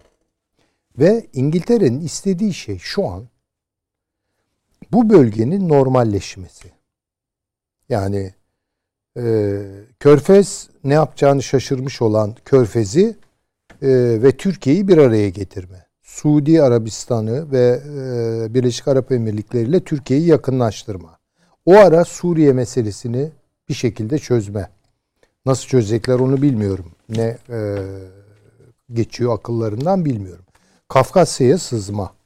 Bakın bunları unutmayalım. Orada Azerbaycan e, şey ilişkilerini, İsrail ilişkilerini iyi düşünelim. Bunun mimarı nedir? Bunun arkasındaki akıl nedir diye baktığım zaman hep İngiliz aklı kokuyor bunlar. Ve Türkiye'nin açtığı o Türk koridoruna mümkün olduğu kadar dahil olma. Çünkü Hazar'da çok güçlü İngiltere. Sandığımızdan çok daha güçlü. Basra'da çok güçlü İngiltere. Sandığımızdan çok daha güçlü. Ha Amerika bu ara Pasifik'te uğraşıyor. Türk-Amerikan ilişkilerine bakıyoruz. Feci yani bir türlü ilerlemiyor, daha da kötüleşiyor vesaire. Çünkü hep söylenen şeydir hani basitleme ama anlaşılsın diye söylüyorum. Amerika bu iş bölümünde Türkiye'ye kötü polisi oynuyor. Türkiye'yi sıkıştırıyor. İngiltere ise Türkiye'nin gönlünü alıyor. Ve o süreç içerisinde oluyor bütün bu normalleşmeler. Bakın buna İsrail de giriyor. Buna e, Suudiler de giriyor. Yani o sırça köşk vardı ya. Evet. O Sami Köşkü'nü getirip Türkiye ile e, ısıtıyorlar. Yani bu bir normalleşme üzerinde. Fakat bu normalleşmeden ne bekleniyor? Bunu hangi e, noktaya çekecekler? Nasıl kullanacaklar? Onu ben bilmiyorum. Ama bunun bu bir, bir fırsat. tuzak olduğunu yani elbette bu tuz. Düşünüyorsunuz. Yani, efendim e, İngiltere diyor ki kötü polis tarifi yapıyor yani. E, tabii ki yani İngiltere diyor ki yani bizim ali çıkarlarımız vardır. Dostumuz, düşmanımız yoktur. Çok e, inciniyorum. Türkiye'de bir takım çevreler sıkışınca e işte canım Türkiye'nin de ezeli ve ebedi düşmanları yoktur. E, dostları yoktur. Çıkarları vardır. İngiliz mi oluyoruz? Ne demek bu yani? Türkiye'nin dostları olacaktır. Bu, bu coğrafyada Akdeniz. Çünkü biz imparatorluğun bakiyesiyiz. İmparatorluğun bakışı da budur. Yani dolayısıyla bizim ya ezel ebed dostumuz, düşmanımız olmayabilir ama bizim uzun erimli dostluklarımız olacak ve eğer varsa düşmanlarımızla da ne yapacağımızı bileceğiz. Önemli olan bizim irademizi buna koyabilmemiz. Eğer bu normalleşme adımları bunlar çözüm çözüm getirmeyecektir bakın. Söyleyeyim yani ben onu ummuyorum. Yani önce normalleşelim sonra çözelim. Hayır. Önce çözme yolundaki irademizi doğru bir zemine oturtacak pazarlıkları, e, alışverişi yani ne veriyorum ne alıyorum karşılığında nerede dengeye geleceğim bunları mühendisliği falan yapılır ondan sonra olur. Belki atamakla falan bu işler düzelmez. Onun için insanların boş beklentilere falan girmesini doğrusu ben çok anlamlı bulmuyorum. Bunun arkasında yani sessiz ve derinden giden bir süreç var. Bu geminin e, güvertesinde e, kaptan köşkünde kim var? E, o onu hesaba katmadan bu anlaşılmaz. Yani hem İsrail için hem Birleşik Arap Emirlikleri hem de devam için geçerli bu sözleriniz. E, tabii şu an İsrail de tutuşmuş durumda. Nereye dayanacak? Hı hı. Suudiler de tutuşmuş durumda. Birleşik Arap Emirlikleri de tutuşmuş. Çin geliyor bir de üstelik buralara. Yani Amerika Birleşik Arap Emirlikleri ilişkisindeki son hı hı. E, liman hikayesindeki krizi tabii, hatırlayalım. Tabii. Yani şu an yapılabilen şey şu. Ya bu Türkiye ile Entebbe'yi bile aldılar. Tabii. Şimdi. şimdi Türkiye bakınız demin hani arada konuşuyorduk. Siz de çok hoş bir şey söylediniz. Ben de iştirak ettim. Yani Amerikan hesapları işte Brzezinski ve Kissinger üzerinden Çin'le Rusya'yı daima düşmanlaştırmak birbirine karşı. Çünkü böl yönetin en makro şeyi odur. Hani böl yönet vardır ya. Evet. Ha budur. Aynı şeyi Türkiye İran için isterler. Nasıl ki Rusya Çin'le, Çin de Rusya'yla gerilimli olmanın son tara tahlilde kendine kaybettiren bir şey olduğunu bildiği için, öğrendiği için artık tarihten bu oyuna gelmiyor. Gelmiyor. Türkiye ile İran da gelmiyor. Zaman ne yapacaklar? İşte onların bence zayıf o. Yani ikisini beraber görürüm ben. Çin, Rusya e, potansiyel e, savaşı İran-Türkiye potansiyel savaşı. Biri daha orta ölçeklidir, öbürü daha büyük ölçeklidir ama hı hı. ellerindeki aparatlar, istedikleri şeyler bunlardır. Şimdi buraya zorladılar. Olsaydı İsrail çok rahatlayacaktı ve çok fütursuz davranmaya devam edecek. Bu olmuyor. Hı hı. Olmayınca bir tercih yapmak zorunda kaldılar. Türkiye'yi kazanmaya çalışıyorlar bu bölge. Kendilerini de bu anlamda rahatlatmak istiyorlar. Çünkü burada da iki düşmanla birlikte uğraşılamaz. Yani o Sami bloku vardı ya. Hı hı. Eşanlı bunu söylüyorduk biz. Hem Türkiye'yi hedefliyor hem İran'ı. İkisini birden nasıl birini biraz yanında tutup Ötekine acaba bir şey yapabilir miyiz? Ben bunu böyle görüyorum. Bir de bizim bakış açımız olmak lazım tabii sizin bahsettiğiniz. Bizim şurada yani bu normalleşmeye aşırı bir anlam yüklemememiz lazım. Zaten olması lazım yani. En e, şey durumda bile elçiler bir süre sonra atanır. Bu kadar 10 sene elçisiz, e, diplomasisiz bu işler gitmez. Peki. Bunlar olsun normalleşme ama bu normalleşmelerin bir çözümleyici etkisi var mıdır? Varsa eğer kimin nam ve hesabınadır? Bu boşlukta ortak bir irade geliştirebilir miyiz? Bir Akdeniz barışı gerçekten evet.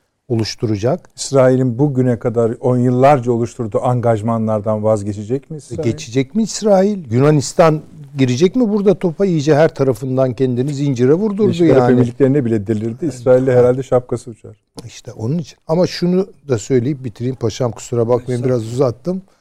Şunu da söyleyerek bitirmek Buyurun. istiyorum. Ee, bundan sonra e, Yunanistan'ın işi çok zor.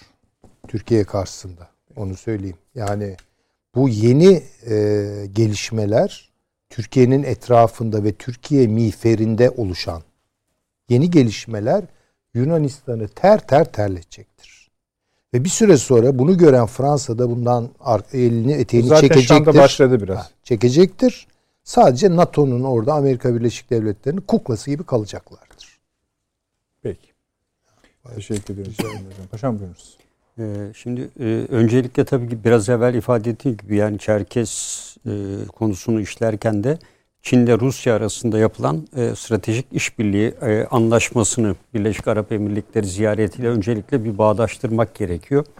Hemen akabinde bunun öncesinde İran'ın Şangay İşbirliği Örgütü'ne dahil olmasını, üçüncüsünde ise İran'ın nükleer müzakerelere ilk kez taviz vermeden katılma şeklinde reisinin ifadesiyle katılması ve onun öncesinde Rusya ve Çin yetkilileriyle e, yaptığı iki görüşme e, ve e, bundan hiçbir şekilde pazarlık yapılmayarak güçlü bir şekilde çıkılacağı endişesi var. Yani bir e, Rusya ve Çin arasında stratejik işbirliği anlaşması Amerika sonrası yerini devrettiği İngiltere'de ciddi bir kaygı uyandırdı Amerika ile birlikte.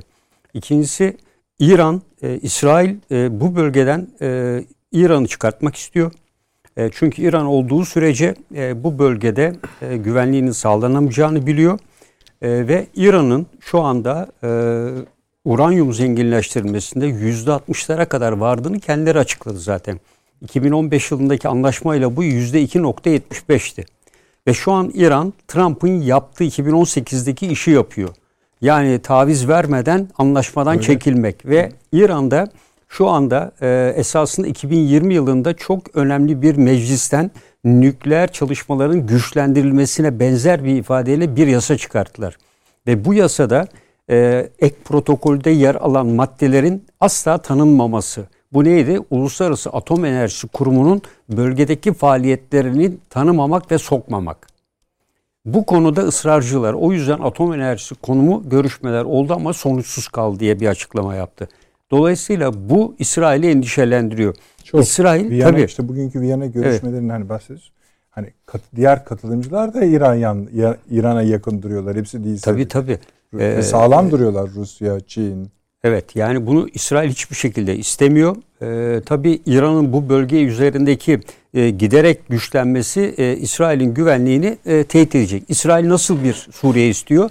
E, 3'e 4'e bölünmüş bir Suriye'nin güvenliği açısından idare edilebilir bir Suriye. 3'e 4'e bölünmüş bir İran e, kontrol edilebilir bir bölge olduğunu. O hep ana gündemi neydi? Orta Doğu'da e, Arap devletlerini mümkün olduğu kadar küçülterek yönetilebilir. Aynen Stalin'in e, sistemi gibi bir şekil istiyordu.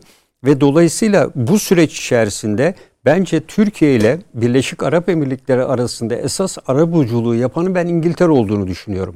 Yani bu iki ülke arasındaki e, anlaşma için uygun zemini hazırlayan e, ve e, bunun e, son derece önemli olduğunu e, ortaya koyan İngiltere olduğunu düşünüyorum. Amerika Birleşik Devletleri e, Orta Doğu bölgesindeki çekilmesiyle e, ki bunun anlaşmasını esasında e, NATO liderler zirvesinden evvel G7 zirvesinden önce biliyorsunuz bir açıklama yaptılar. İkisi buluştular ve bu açıklamayla esasında imzalar atılmıştı. Yani e, İngiltere 45'te devretmişti. İngiltere 2021'de görevini tekrar geri aldı ve bu arada işte Amerika toparlanma sürecine mi giriyor veya farklı e, Güney Çin denizine odaklanıyordu ama onu da başaramadı.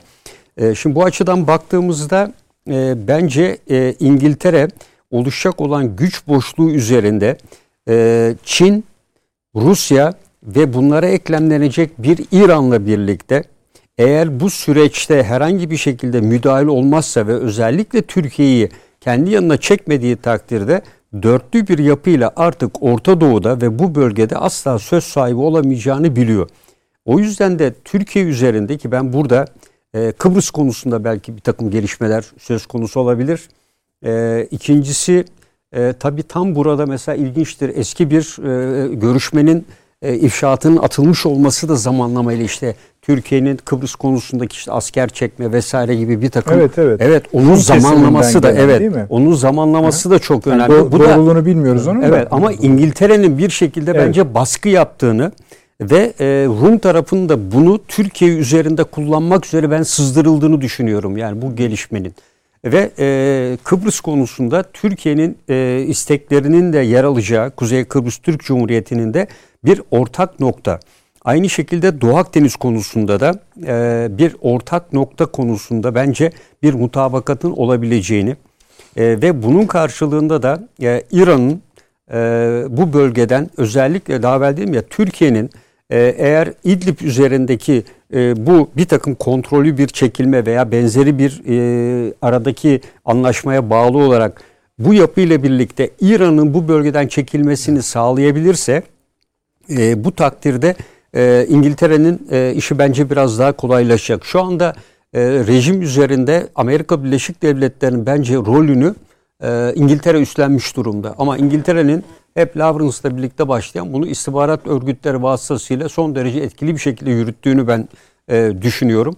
E, Amerika Birleşik Devletleri e, bölgenin bence e, kontrolünü elbette elinde tutmaya çalışıyordur. E, ancak şu anda Birleşik Arap Emirlikleri e, İngiltere'nin e, vekili olarak hareket ediyor.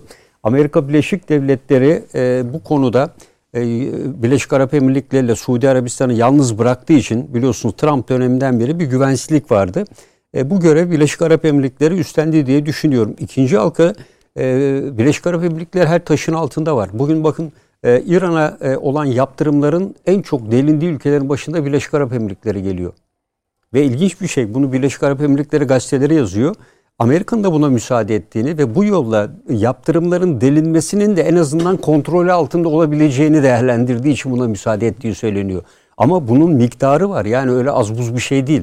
Çok ciddi boyutlarda ve Birleşik Arap Emirlikleri İran ilişkileri gergin gibi gözükse de esasında bu yaptırımlarından dolayı bölgesel ilişkilerde de bir düzelme var. Dolayısıyla Birleşik Arap Emirlikleri İsrail'le İran arasında da esasında bir ara buluculuk gibi bir pozisyonda. Üçüncü bir yer neresi? Belarus. Şey ne dedi? Belarus Başkanı ara buluculuk için dedi Birleşik Arap Emirlikleri istiyoruz dedi değil mi? E, olabilir dedi. Niye? E, bakın e, en büyük şirketlerden biri Belarus'ta e, Birleşik Arap Emirlikleri'ne ait ve çok ciddi yaptırımları var. Şimdi ne ilginiz var diyecek yani Belarus'ta Birleşik Arap Emirlikleri. Ama e, bu Birleşik Arap Emirlikleri bu sefer Rusya ilişkilerine bakmak gerekiyor. E, burada ne işi var dediğimizde ve Amerika yaptırım uygulamaya çalıştı. Birleşik Arap Emirlikleri asla dedi yaptırım falan kabul etmiyorum faaliyetlerime devam edeceğim gibi çok ciddi ve tarihi bir res çekti burada. Rusya'nın e, talebi şeyi olmaksızın Birleşik Arap Emirlikleri'nin böyle bir resleşmesi asla mümkün değil bu bölgede. Yani bir de olayın bu boyutu var e, bu taraftan baktığımızda. E, ve e, Birleşik Arap Emirlikleri İsrail arasında geçen hafta içinde çok ciddi ticari anlaşmalar e, imza atıldı. Türkiye 10 milyon dolar verirken aynı zamanda İsrail'e de 10 milyon dolarlık fon hibe etti. Paşam bu kimin parasıdır esas? E, bu tabii işte Amerika Birleşik Devletleri, İngiltere. İngiltere e, ya. Tabii. Yani e, esas olarak İngiltere'nin tabii. E, ve bu arada Müslümanların e, söz lideri var ya Hamza Yusuf'un bir açıklaması var.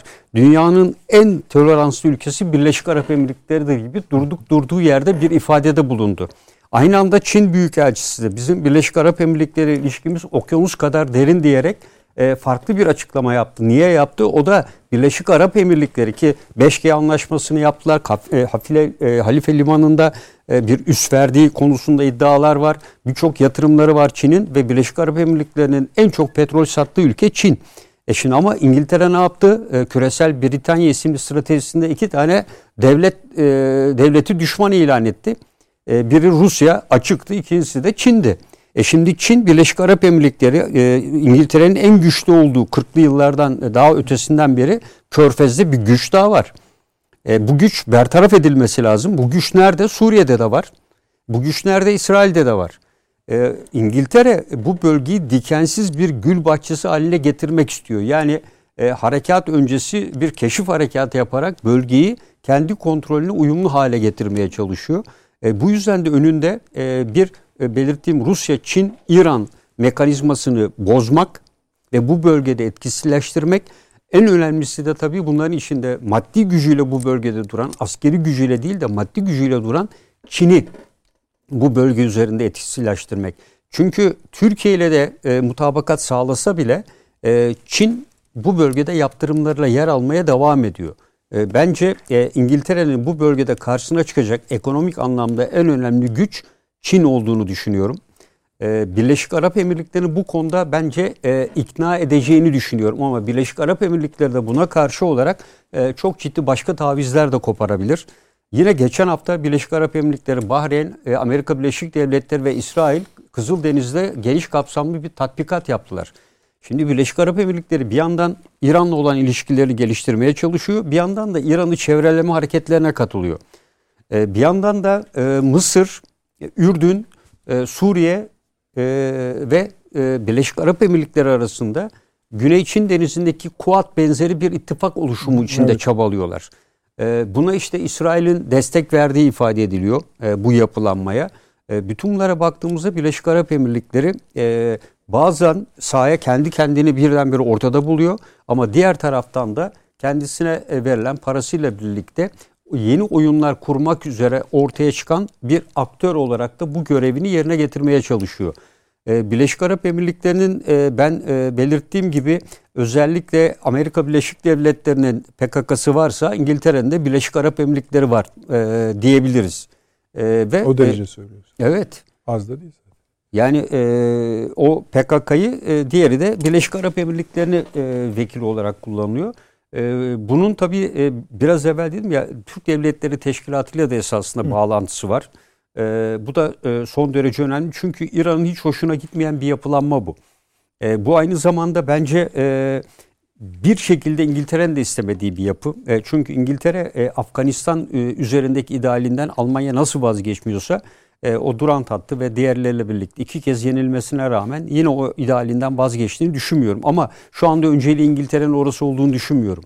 Ya İngiltere'nin önceliği Orta Doğu ve Körfez bölgesi. Eski e, ana e, alanına e, geri dönmek e, ve bunu adım adım ben gerçekleştirdiğini düşünüyorum.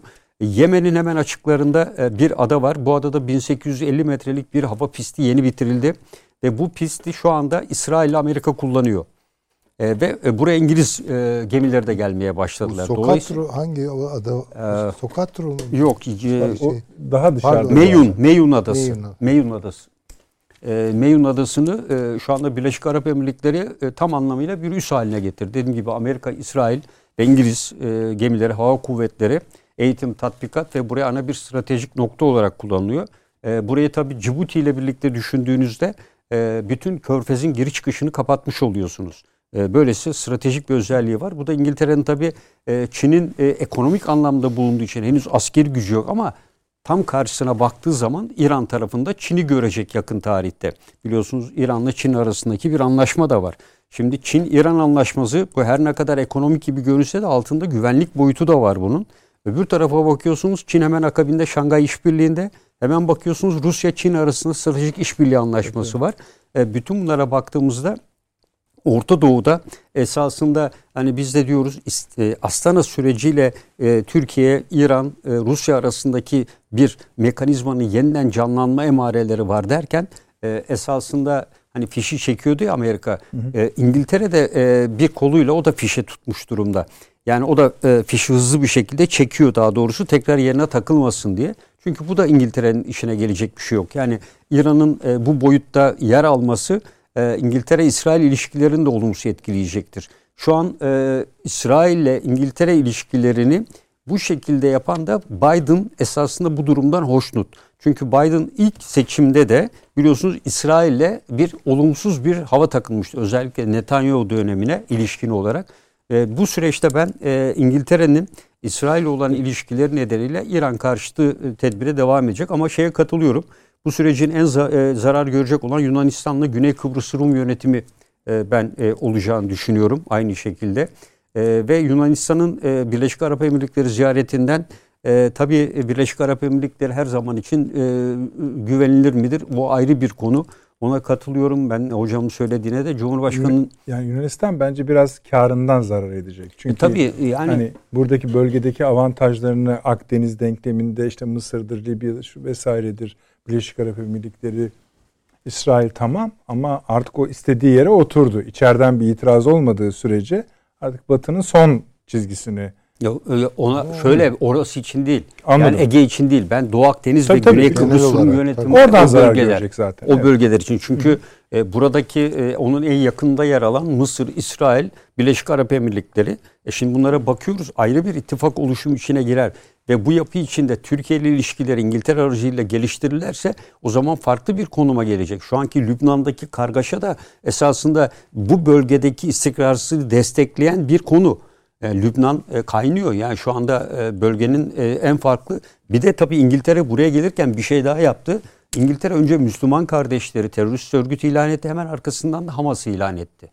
Şimdi bu ikisini yapmasıyla birlikte hem İsrail hem de bölgedeki diğer Arap devletlerini e, özellikle Müslüman kardeşler ve Hamas düşüncesinden kurtardığı için hepsinde de memnuniyetle karşılaştı. Tabii. Yani bir yandan da yumuşak güç unsurlarıyla da İngiltere devreye girmek istedi.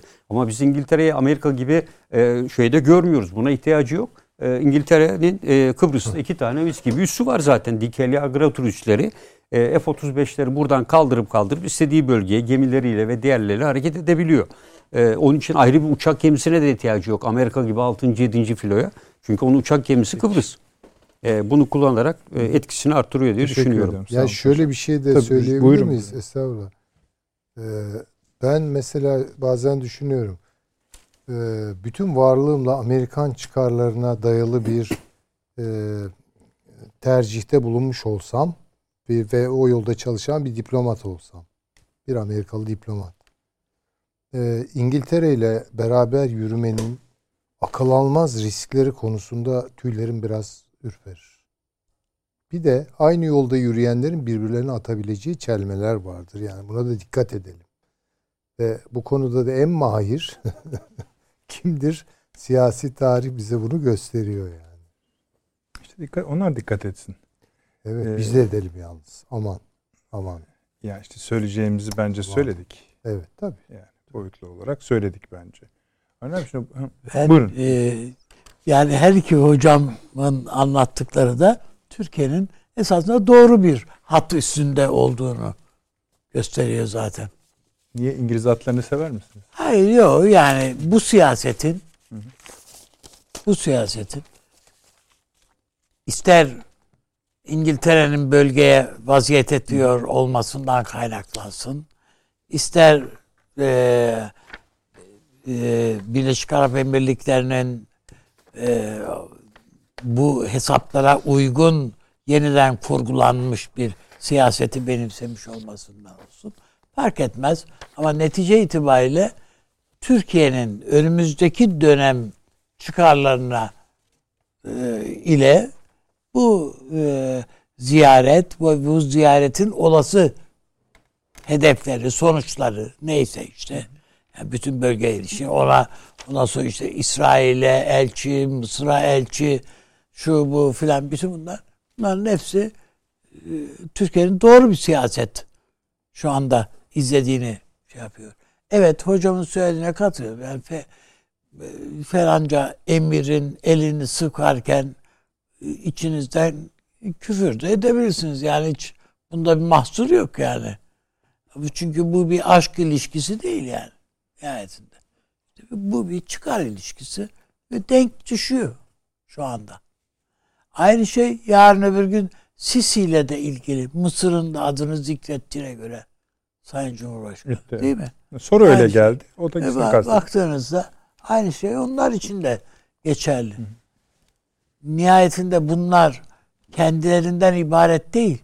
Birisi diyelim ki kraliçenin has adamı veya işte paşam dedi ya yani e, Amerika'nın PKK'sı varsa öbüründe e, emirliği var dedi.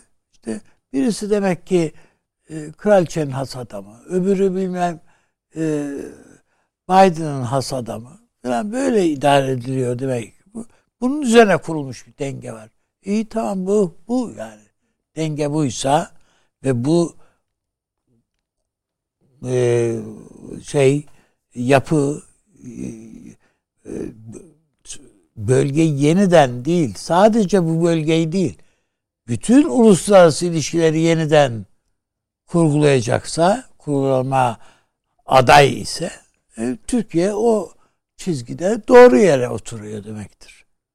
Hatta belki geciktiği bile söylenebilir. Onun için ben e, önümüzdeki dönemde tabi bu bir tek bundan ibaret değil yani bir dış ilişkilerden ibaret değil yani Türkiye başkaca e, o e, kendi iç siyasetiyle alakalı düzenlemeler var, beklentiler var. Bütün bunların hepsinin e, doğru noktalarda işleyeceği bir e, sürece girerse şayet o zaman zaten bütün herkesin beklentisini yani bu ülkede yaşayan herkesin beklentisini karşılayacak demektir. Evet bir takım sıkıntılar çekilecek ama sonuçta bu düze çıkılacak demektir.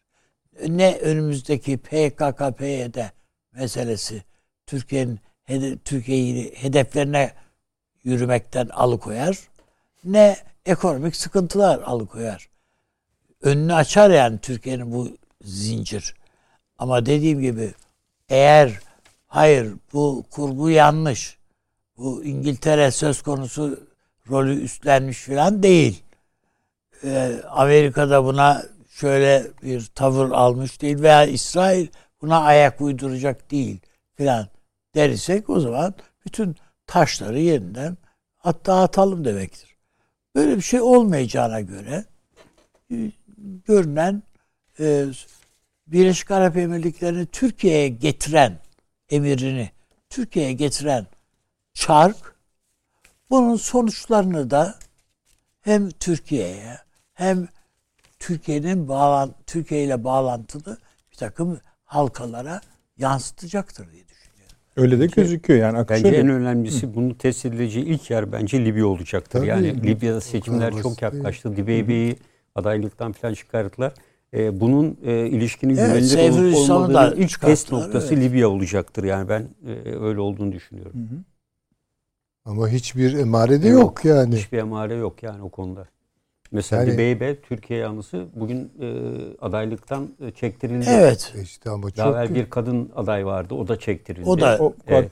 şeyin oğlu da çekti. Seyfir Oğlu da İslam'da çekildi. işte. Ama Evet. kime kalıyor meydan yani Evet. bakıyorsunuz yani. Şey- Şimdilik o- sadece şey var. Neydi? Halifeye kaldı. Halife. Halifeye Sadece kalıyor halife yani. bir Halife şey değil herhalde değil mi? Yani şu anda Ama onda da Onun- galiba sorunlar onun. Öyle ötesinde bir şey de-. Ama şu anda adaylığı Ama devam onlar ediyor. bir ka Akile Akile, Akile- Mu- muhtar. Evet. O var doğru. Şimdi yani baktığınız zaman e, dengeler yani anlaşıyoruz da Birleşik Arap Emirlikleri Evet. orada ne oluyor? Orada bakalım yani ne olacak. Yani bu, bu kadar basit değil benim arz etmeye çalışıyorum. Estağfurullah. Paşam çok güzel koydu yani. Yo yo. Ben her, Sağlaması olacak bu işler. Ya iyiye gidiyoruz diye bir şey yok yani. Öyle bir şey yok. Yani lütfen öyle görmeyelim.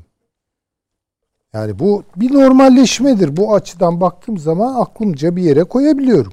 Yani işte elçilik atarsınız. İşte biraz ekonomik ilişkiler. Tamam buna bir şey demiyorum. Ama buradan böyle Şimdi- bütün şey değişiyor. Siyasetler değişiyor. Birleşik Arap Emirlikleri başka bir yere geliyor falan. Katiyen böyle bir şey yok. Bunu görelim ama sonra yarın ne oldu diye şaşırmayalım yani. Eminim hani benim gördüğümden daha fazlasını Dışişleri görüyordur bizim e, devlet yetkilileri görüyordur ama kamuoyunun beklentileri yükseliyor. Böyle şöyle işte tamam artık falan. Yok öyle bir şey yok. Şimdi ben öyle zannediyorum ki yalnız hocam ben şu yani bu görüşmelere Ankara'da yapılan görüşmelere Türkiye'nin e, işte istihbarat eleman Evet. e, birimleri filan katıldı. İşte Şubat ayında Cumhurbaşkanımızın yapacağı ziyarete de hatta Cumhurbaşkanımız dedi ki çok geniş bir heyette katılacağım dedi. Filan. Yani bunlar herhalde bazı şeyler yani ben sonuç ne olacaktır Libya'da onu bilmiyorum. Ama bu Ankara'daki toplantılarda Libya konuşulma, konuşulmamış olabilir mi paşam? Yok. Ha, mutlaka konuşulmuştur. Testi orada. Yani yani Çünkü onun sonuçlarını göreceğiz. Ha, onun sonuçlarını göreceğiz. Neye evet dediğimiz, neye hayır diyeceğimiz filan orada herhalde seslendirilmiştir diye düşünüyorum. Yani bir Pax Britannica şekilleniyor. Evet. Ha tamam. İşte ben de Britannica 2. evet Pax Britannica 2 ama e, Yani bunu ilk ikiyi e, Birinci Dünya e, Savaşı'na tabii atıfta o, bulunarak o, yapıyorsunuz? tabii ki. O zaman tehlikeli. İşte Ama şöyle bir şey. Bilelim yani.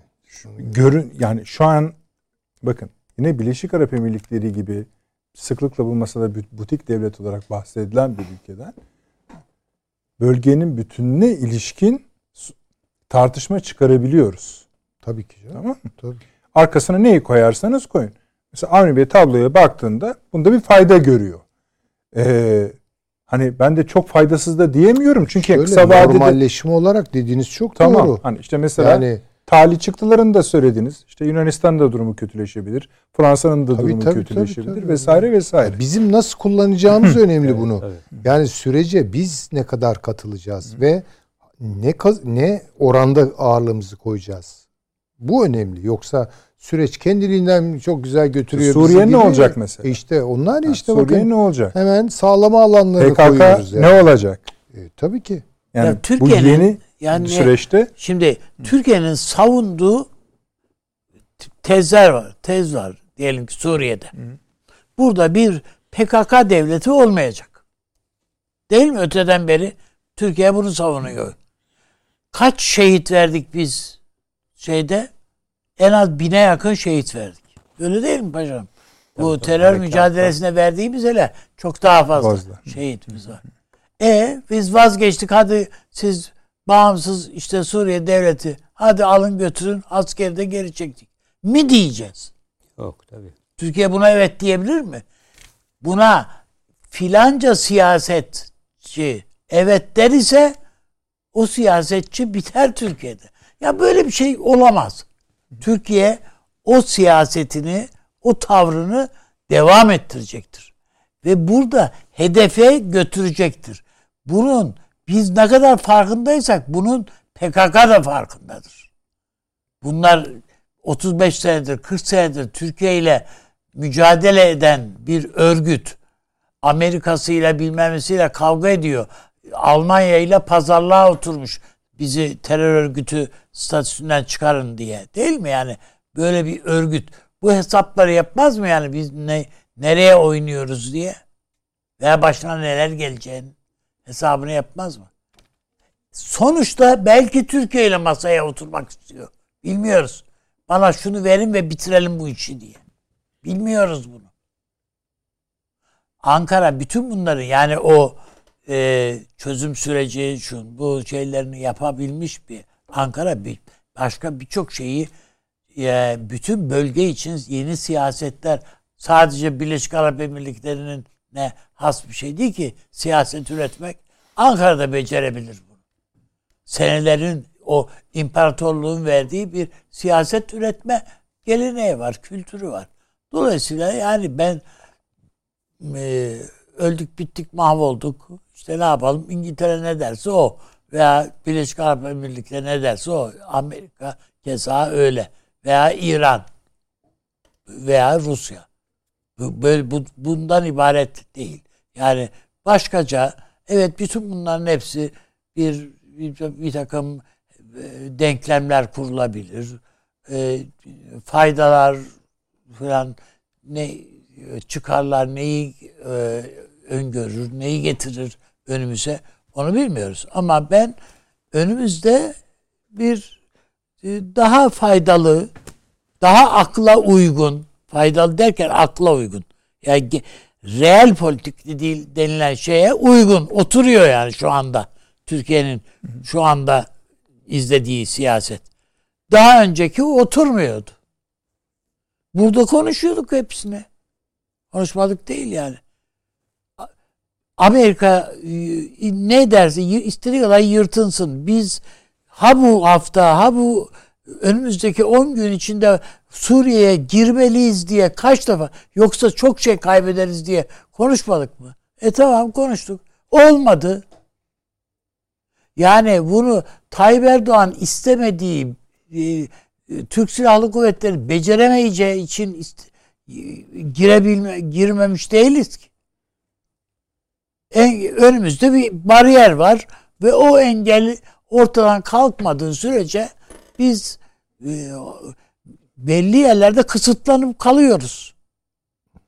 Askerin yürüse uçakların gidemiyor. Uçaklar gitse asker yürüyemiyor. Yani, yani bin, bin tane şey var. Ama eğer bu hesapta başka bir şey büyük kurgunun parçası olarak e, isteklerimizi e, ha, şey yapabiliyorsak, gerçekleştirebileceksek e, bu, bu, bunda ne sakınca olabilir? Burada şöyle bir şey Buyurun. de var. Yani İngiltere ile Fransa arasında son zamanlarda işte sözde balıkçılık, göç gibi evet, konularda evet. artan anlaşmazlığın bence Orta Doğu'daki e, yine Fransa'nın güç paylaşımında e, konusu da e, bence dikkate alınmalı. Tabii Hatta gölgesi vuruyor. şuna evet. da baksın belki izleyicilerimize biz burada hani iç siyaset konuşmuyoruz ama Türkiye'deki bugün iç siyaset bölünmeleri büyük ölçüde Almanya Abi. Fransa bloku ile evet. İngiltere arasındaki gerilimlerin bir anlamda evet, evet. iz düşümü gibi çıkıyor yani. Çok ilginç. Çok ilginç hakikaten. Değil mi? bir Avrupa Sessizlik olması bence iyi oldu. Avrupa kulübü Avrupa kulübü var yani. Yani baktığımızda hocam şöyle bir şey. Yani bu PKK'nın Almanya ile e, yeniden Tabii kol kola giriyor olması Tabii. fevkalade önemli. Bizi terör listesinden çıkarın diyor adam. Yani şunu işte şu filanca adamlarımızı serbest bırakın filan demiyor. Doğrudan doğruya PKK'yı terör listesinden çok çıkarttı. istiyorlar sonra Almanya'nın kuzeyinde bir bölgeye versinler. Versinler ha, işte, orada tabii paşam ben de çok. Yani, yani renkler de abi, benziyor filan. Şey Ama yaparlar. yani e, bakıldığında e, mesele o, Peki. ondan ibaret değil. E, tamam şimdi belli ki Asya bölümünü görmezden gel yani görmezden değil hani daha çok bölümü oraya ayırdınız ama bari Batı bölümünü çok görmezden gelmeyelim. Şimdi orada ne yaşanıyor? Sefer paşam sizden başlayalım isterseniz NATO zirvesinden. Evet. Şimdi bunun varacağı yani şimdi herhalde şöyle bir şey olmayacak değil mi? Amerika ile Rusya burada ne kadar silah yığarlarsa yığsınlar, yığsınlar kafa göz birbirlerine gireceklerini ben tahmin etmiyorum. Ya da siz tahmin ediyor olabilirsiniz bilmiyorum. Ama buradan çıkardığımız ne? Bakın açılışta baştan saydık. DDA'cı tam hani NATO Dışişleri Bakanlığı Bakanları Zirvesi NATO yani Rusya konusuyla ilgili toplanırken eğer siz getirip Dede Ağaca bin tane tankı yığarsanız oradan adam huylanır. Belarus, Ukrayna, Polonya hepsi problemli. Fransa, İngiltere siz söylüyorsunuz problemli. Ama genel durum şu. Baltık'tan bizim sınırlarımıza kadar Karadeniz'de geçecek kadar boydan boya geçecek kadar iki taraf birbirine tehlikeli olarak yaklaşıyor. Tamam da bunu niye yükseltiyorlar yani? Ne olacak? Nereye varacak yani? Yani bu e, bir kere iki yani bunların arkasındaki akıl lazım. politika ne? Buyurunuz. E, şimdi e, bir kere bunu arada da konuşmuştuk. Amerika Birleşik Devletleri İkinci Dünya Savaşı'ndaki aynı hatasına düşmeyeceğini hep söylemiştik. Yani dünyanın o tarihteki iki önemli gücünü aynı anda savaş alanında yer almasının hata olduğunu görmüştü. Yani neydi bu işte? Almanya, Japonya gibi E, daha sonra ne yapmıştı? Nixon döneminde Mao ile birlikte esasında Çin'le pimpon diplomasisini başlatarak e, orada ne yapmıştı? E, Nixon Rusya ile Çin arasına bir mesafe koydurmuştu biliyorsunuz. Ve arkasından da Gorbaçov e, döneminde de e, hatta ne demişti söz verildi Gorbaçov'a e, NATO eski Varşova Paktı ülkeleri e, NATO'ya alınmayacak. NATO doğuya doğru ilerlemeyecek, ilerlemeyecek denilmişti. Tabii şifayı. Evet e, ve bunlar gerçekleşti. Şimdi Amerika Birleşik Devletleri'nin e, çok e, Çin'in çok önemli e, bir yumuşak karnı var. E, burası Tayvan. E, ve demokrasiyle ilgili şeyde e, davet ettiler biliyorsunuz. Toplantıya da konferansa davet ettiler ve Çin ciddi bir şekilde tepkide bulundu. Rusya'nın yumuşak karnı neresi? Ukrayna'daki Donbas bölgesi. Amerika'nın yumuşak karnı neresi? Ukrayna ve Belarus bölgesi. Dolayısıyla şu anda yumuşak karınlar üzerinde boksörlerin tabiriyle bir yoklama devam ediyor. Yani Amerika Birleşik Devletleri'nin bence Tayvan yoklaması başarısızlıkla sonuçlandı. Yani Kuat e, ve arkasından AUKUS arzu ettiği sonuçları vermedi. E, özellikle Rusya ile e, Çin arasındaki bu stratejik işbirliği anlaşması e, 2021 yılından itibaren, bu yıldan itibaren bu anlaşmanın devam ettiği sürece en çok e, bu işbirliği çünkü Çin'in Karadeniz'de olmasını beklemeyiz. O kadar gücü de yok. Ama Çin'le Rusya'nın özellikle e, Kuzey Pasifik jeopolitiği kapsamında etkinliklerin çok arttığını, ortak tatbikatlar yapıldığını söylemiştik ve şimdi bu resmiyete döküldü. Dolayısıyla bundan sonra Güney Çin Denizi'nde ve Hint Pasifik hinterlandında artık Çin yalnız değil. Orada Rusya da vardı zaten. Bundan sonra biz bu anlaşmada önemli bir madde var.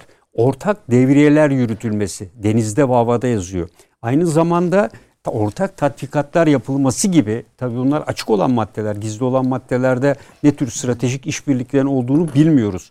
Bence Amerika Birleşik Devletleri'nin dengesini bu işbirliği bozdu. Yani Amerika'nın e, Çin'le Rusya'yı birbirinden ayırma e, politikası e, Obama döneminden başlayan bu Asya pivot stratejisi filan bir kenara atılmış oldu. Elbette Amerika hala güçlü nükleer açıdan. Ama Rusya'nın da Donbas gibi kritik bir bölgesi var. Bence esas iş Donbas üzerinde gidecek. Amerika Birleşik Devletleri Donbas'ı e, kurtararak bir şekilde kurtararak e, Batı kamuoyunun da güç tazeleme yoluna gidecek bir şekilde. Ama Rusya'nın da Donbas bölgesi özellikle en yumuşak karnı. Ama Ukrayna ile biliyorsunuz yeni bir anlaşma yaptı Amerika. Evet. O da bir anlaşma imzaladı. Tabii. Bu da e, Çin ile Rusya arasındaki imzalanan anlaşmayla hemen hemen aynı tarihlere denk gelmesi çok ilginç. E, iki ülkenin Ukrayna ile Amerika Dışişleri Bakanları Blinken arasında imzalandı bu ve bununla birlikte e, üç konuda Amerika taahhütte bulunuyor. Bir enerji konusunda Rusya'ya bağımlı olmaktan kurtaracağını. Ha, hocam Rusya'ya Rusya ile Amerika eğer e, coğrafi el yani toprak el değiştirmesi konusunda önceden ayrılmazlarsa büyük eğer ve sizin teziniz doğruysa büyük felaketle sonuçlanır. Tabii. Yani Pompeo'nun sözünü hatırlıyorsunuz evet, değil mi evet. göreve gitmeden önce? Öyle Rusları işgal ettiği topraklardan çıkarmak öyle çocuk oyuncağı evet. değildir yani. Bayağı savaş Amerika çıkar. bunu bunu bunu kabul eder mi paşam? Yani Donbask'ı e, sıcak karnı olarak görür mü? Yok o, o zaten onu yapmıyor. Şimdi şu anlaşmadan Hiçbir yola şekilde yani ne yaparsanız zaman, yapın diye bakıyor e, Amerika. Şimdi burada eli güçlenen kim? Bakın Amerika bu anlaşma imzalandığı gün yani 80 ton mühimmat gönderdi. Bu hiçbir şey değil. Görünen bir şey. Ama arkasından şunu dedi. Ee, Ukrayna ile Avrupa Birliği arasındaki ilişkilerin tekrar güçlendirilmesini taahhüt ediyor. Bu mekanizmanın kurulacağı. Üçüncüsü de Rusya'ya karşı her türlü desteği sürdüreceğini. Üç önemli boyutu var. Şimdi bu boyut Ukrayna'nın elini ciddi bir şekilde rahatlattı. Ee, burada e, kaybeden demeyeyim de e, biraz şaşıran diyeyim. Rusya oldu. Putin'in bugün yaptığı, dün yaptığı işte e, Rusya'daki açıklamaları. Açıklama. Yani siz bizim burnumuzun dibine e, getirdiniz e, Romanya'ya, Polonya'ya. Şimdi eğer Ukrayna'ya da bunu yaparsanız 7 dakikada bu füzeler Moskova'ya gelir. Bir de bunlar dedi balistik olursa 5 dakikaya düşer süresi dedi. Ben de bunu evet. Siz burnumuzun dibinde nükleer etkisi olan ağır bombardıman uçaklarını uçururken e, bizim e, sınıra asker yığmamamızı bekleyemezsiniz dedi. Ve dolayısıyla e, burada e, Ukrayna Amerika ile yaptığı bu anlaşmayla çok ciddi bir şekilde bir kuvvet çarpanı elde etti. Yani burada Amerika Birleşik Devletleri esasında Ukrayna'yı bir vekil güç olarak sahaya süreceğinden endişeliyim. Yani buradaki Donbas'ı Amerika Birleşik Devletleri Ukrayna'yı itelerek Ukrayna ile Rusya arasında ya bölgesel bir savaşa ya da bir daha evvel oldu ya Donbas bölgesinde ve diğer bölgelerde burayla sınırlı kalacak olan bir savaşta bu sınırlı kalacak demeye bakmayın. Yani bu daha da genişleyebilir ama e, bence ilk güç mücadelesinin Donbas bölgesinde yapılacağını düşünüyorum. Çünkü Ukrayna'da şu anda medyasında da bu bölgeye yönelik zafer çığlıkları atıyor. Arkamızda artık Amerika var, arkamızda NATO var ve dolayısıyla biz Rusya'ya ilk tokadı diyor Ukrayna şey Donbas üzerinden Batı'nın atmalıyız. söylemlerinde savaşa yönelik vurgular ağırlıklı. Evet. Ama bunu iki şekilde yorumluyorlar. Bir, Rusya üzerinde daimi ve geniş bir alanda baskı yaratmak ve bunun sonuçlarını başka yerlerde almak.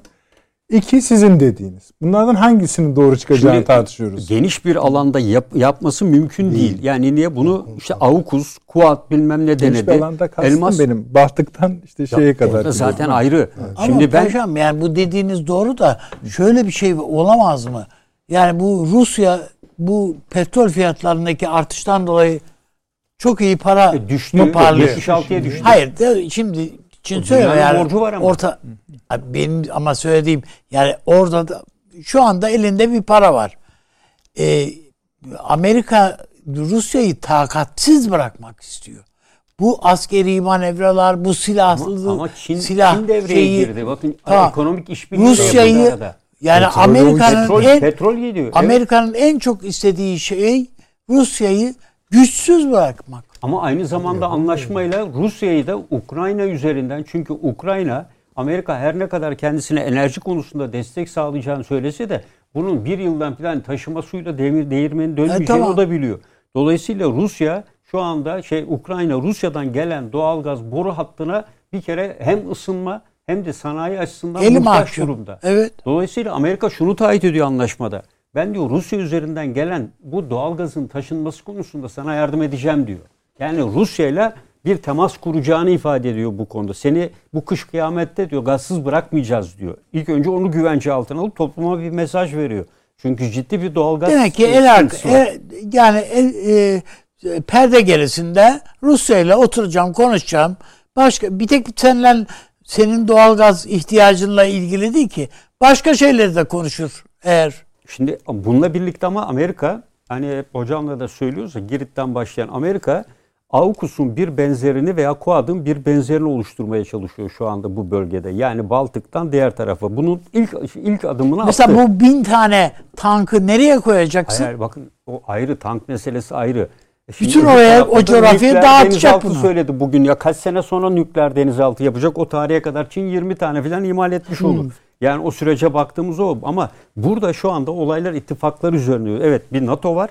Bu NATO'nun bir sistemse bunun alt sistemlerini oluşturmaya çalışıyor. Şimdi diğer taraf uzaktı yani NATO'nun harekat alanı değildi. Ama bu bölge NATO'nun harekat alanı kapsamında ve NATO'nun buna yönelik planları var. Şimdi Stoltenberg'in Riga'da önemli bir güvenlik forumu sonrası yaptığı zirve var. Çıkar çıkmaz ne dedi? Rusya dedi. Başka bir kelime etmedi.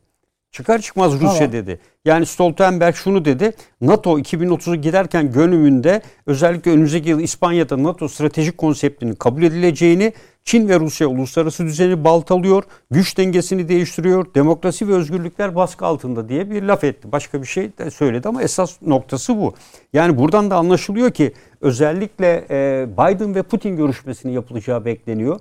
Bunun için altyapı şeyleri var ama ilk görüşmeden sonra e, Belarus e, şeyin özellikle Asad dediğimiz uydu savar füzeyle Rusya'nın habersiz füzesini bulması. En son Zikron denilen e, Evet. e, altı ses hızdan 6 kat hızlı uçan e, bir hipersonik füzeyi kullanmış olması. E, S-550 serisini şu anda ürettiğini açıklaması Rusya'nın. 500'ü de geçti.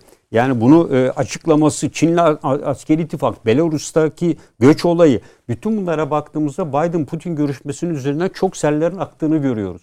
Yeni bir görüşme olsa da e, bu, e, Bu, bu pek süreç mümkün yani iki süper güç arasındaki son durum bize çok yarıyor. Onda bir şey yok. Ya, evet. Suriye'de bile yarıyor. Hocam siz bir Rusya Amerika kapışması bekliyor Hayır, musunuz? yok direkt kapışma Ha, olmayacak. ta- Hayır Ama yani Ukrayna'yı kullanacak. Yani burada Amerika Birleşik Devletleri Ukrayna'yı ve hatta nihayetinde Ukrayna üzerinden Amerika ile bir bunu- kapışma. Rusya e, bütün Burada NATO'yu kim- karşısına alacak bir e, hareket tarzından kesinlikle kaçınır.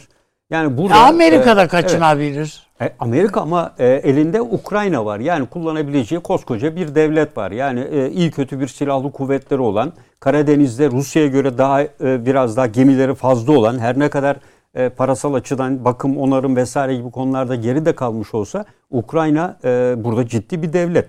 Yani burada Belarus gibi yumuşak bir karın var Rusya'nın da esasında. Belarus'tan göçü kullanıyor ama bu nereye kadar kullanabilir? Ee, Rusya'nın e, tabii burada kullanabileceği en önemli güç bence olaylar bir kere Kırım e, Kırım'ı asla e, vermeyeceği kesin. E, bence e, bu ilişkilerin bundan sonraki boyutunu ortaya koyacak olan ve kuvvet çarpanı e, ele geçiren tarafa kuvvet çarpanı sağlayacak olan Donbas'tır. Yani Donbas esasında Amerika Rusya, Rusya bırakır mı orayı? Hayat, Kırım'ı nasıl bırakmazsa burayı da Bırak, bırakmaz. bırakmaz yani Ama bu burada çok bırakma meselesi değil. Burada bura üzerinden Rusya'yı meşgul etmek. E, biliyorsunuz Rusya buralara Bir girdiğinde de çok fazla asker yığdı Evet çok Ruslar. fazla asker yığdı. Yani hani- Ee, başka bir bölgede örneğin Baltık bölgesinde ve diğer bölgelerde bir takım yumuşak Belki o da sizin karınlar dediğinizi çıkabilir. görüyor. Evet. Yani hani burada bir şey deneneceği görüyor karşılıklı olarak. Yani bence tabii 100 bin, Konuştukça da 110 Süleyman bin kişilik bir daha kuvvetin düşünceli hale e, toplanmasının bu e- e, yani Rusya'nın enerjisini tüketiyor işte orada. Ama Amerika kendi Başka bir enerjisini şey yok ki. tüketiyor. Boyuna nakliyede bulunuyor. Bin tane tank getiriyor bilmem ne. Şimdi o bin tane tankı Bulgaristan Rusya'nın dağlarından hadi Romanya'nın Bükreş'teki Geçirdi. düzlüğünden geçirdi diyelim. Arkasından Ukrayna ovalarından da geçirdi. E, Moskova'ya kadar mı gidecek? Yani e, bin tane tankı ne yapacak orada? Peki. E, ve bu kadar hipersonik füzesi elinde varken o tanklar e, dayanabilecek mi böyle bir harekat için? Ki o coğrafyayı biliyorsunuz siz Yani değil tabii mi yani? karış karış gezdik. Ha, Bulgaristan, yani Romanya o- ve orada o tank kadar. tank nereye nasıl Evet, gider yani orada? Bulgaristan'da tamamen da, vadilere ve yollara tabi, tabisiniz. İlk Trakya düzlüğünden sonra. Romanya'da Tuna'yı geçeceksiniz. Tuna gibi bir yer var. Arkasından e, köz, şey üzerinden yani dediğim gibi e, Evet. bunlar kolay iş değil. E, ve çok ciddi bir şekilde zorlayacaktır diyeyim. Çok teşekkür ediyorum Süleyman Hocam. Ee, Hocam bakın bu oradaki bir yay olmaktan çıktı kasnağa dönüştü. Yani o bir o, ze- o boşalır bir şekilde. Ama Ee, e- her halükarda bize de ağırlık veriyor. Yani bizim belimize tabii, de ağırlık tabii, veriyor. Tabii tabii. Şimdi bu işin esasında yeni enerjiye dayalı yeni üretim ve mübadele biçimiyle yani e, New Green e, Deal dedikleri Amerikalıların işte kara enerji kaynakları, petroldür, kömürdür, şudur budur buna dayalı e, eski e, tarz e, üretim ve e, mübadele tarzlarının çarpışması var. Yani burada arada kalan Avrupa Birliği'dir. Çünkü Avrupa Birliği sonuçta e, mevcut yapısıyla Rusya'nın doğal gazına muhtaç. Amerika Birleşik Devletleri Rusya ve Çin'i çökertmek suretiyle yani niye düşmanlık etsin? Yani şimdi bir an öyle düşünelim değil mi? Yani eskiden hadi ideolojik sebepler vardı. Dünya bölüşüm vardı vesaire. E şimdi ne var? Şimdi şu var. Yeni ekonomik düzeni kurabilmek için Çin'i ve Rusya'yı devre dışı bir enerji kaynağı olarak Rusya'yı ve onun en esaslı müşterisi olarak Çin'i bütün hinterlandlarıyla birlikte gömmeleri gerekiyor deyim yerindeyse. Şimdi şöyle düşünelim. Rusya'nın elinde ne var? Ekonomik bir güç değil Rusya. Ama biliyoruz ki bir petrol zengini, bir doğal gaz zengini bir ülke. Çekerseniz bu, bu gelir kaynaklarını Rusya diye bir şey kalmaz zaten. Tarumar olurlar. E tabi Rusya kalmazsa Çin çok büyük bir zorluğa düşer. Çünkü Rusya'nın enerji kaynaklarını büyük ölçüde değil mi tüketen hem Avrupa hem Çin. Şimdi anlıyor muyuz belki orada o soruyu sorabiliriz kendimize. niçin eşanlı olarak Amerika ile Avrupa Birliği arasındaki çelişkiler keskinleşiyor? Niye o hat Baltık'tan Girit'e iniyor? Sanki Rusya'ya mücadele ediyormuş gibi Rusya ile belki de ama Avrupa Birliği'nde o ara yalnızlaştırıyor. Araya çünkü tampon olarak giriyor. Bir izolasyon e, şeridi olarak giriyor. Bu kavgada çeşitli safalar var. Çeşitli coğrafi başlıklar var. Sıkışma noktaları. Çünkü bu iki e, örüntünün, pattern'ın sıkıştırdığı yerde enerji nerelerde açığa çıkıyor? Açığa çıktığı yerlerden biri Karadeniz ve Ukrayna tabii ki. Doğu Akdeniz aynı şekilde. Pardon Doğu Avrupa aynı şekilde. Pasifik'teki belli havzalar. Yani bu Rusya'ya vurmak bir bakıma Çin'e vurmak zaten. Çin'e vurmak bir bakıma Rusya'ya vurmak. Rusya'ya vurmak bir bakıma Avrupa Birliği'ne vurmak. Avrupa Birliği'ne vurmak bir bakıma Rusya'ya vurmak. Ya bunları beraber düşünmemizde fayda var. Basit olarak bu meseleyi Avrupa, Rusya, Amerika, Rusya gibi basit genellemelere oturtmamamız gerekiyor. Bunun arkasında daha bence başka ve dediğim gibi derinlikli bir takım teknoekonomik e, meseleler var. Bunların yeni dünya düzenini tanımlayıcı kapasitesini arttırmak ve orada yeniden hegemonya tesis etmek gibi bir mesele var. Çin yanılttı Amerika'yı çünkü Çin sonuçta bir büyük sanayi tüketicisi ve üreticisi olarak hayır Çin orada teknolojiye de talip olarak Amerika'yı çok şaşırttı. Yani şimdi dolayısıyla hakikaten çok zor durumda Amerika. Ya bir an evvel bozmak istiyor. Yani şimdi ikisini birbirine düşman edemiyorsunuz. Açık. Demin paşam da söyledi. Siz öyle de öyle. işaret ettiniz. Yani artık stratejik anlaşmaya falan gidiyorlar. E peki e, Avrupa ile Rusya'yı e, çok kafa kafaya çatıştırmak mümkün değil. Almanya arıza veriyor orada. Yani diyor ki ihtiyacım var ama yani üşüyecek miyiz biz yani bu kış falan diye soruyor. E, petrol e, fiyatları yükseldiği zaman ki bir dönem çok yükseldi fatura Avrupa'ya çıktı. Şimdi düşürüyorlar faturayı Rusya'ya çıkarıyorlar. Yani kavga çok boyutlu onu e, görmek istiyorum. O hat Rusya'ya karşı tek başına bir hat değil. O hattı şöyle anlayacağız yani Baltık'tan Girit'e doğru giden hat. Bu hat Rusya ile Avrupa arasına çok etkili bir yalıtım malzemesi koymak anlamına geliyor. Ve Avrupa'ya karşı da bir hat o. Orada ikili oynuyorlar. Çift İngiltere ve Amerikan işbirliği zaten anti Avrupa bir işbirliğidir. Bunu da görelim. Ee, İsterseniz Perşembe de devam edelim. Tamam. Bir Avni Bey'den de son sözlerini alayım. Çünkü bu konu zaten şey, sonuçları da daha çıkmadı. Son söylediğine hocamın mutabıkım. Ama ona bir ekleme yapmak lazım.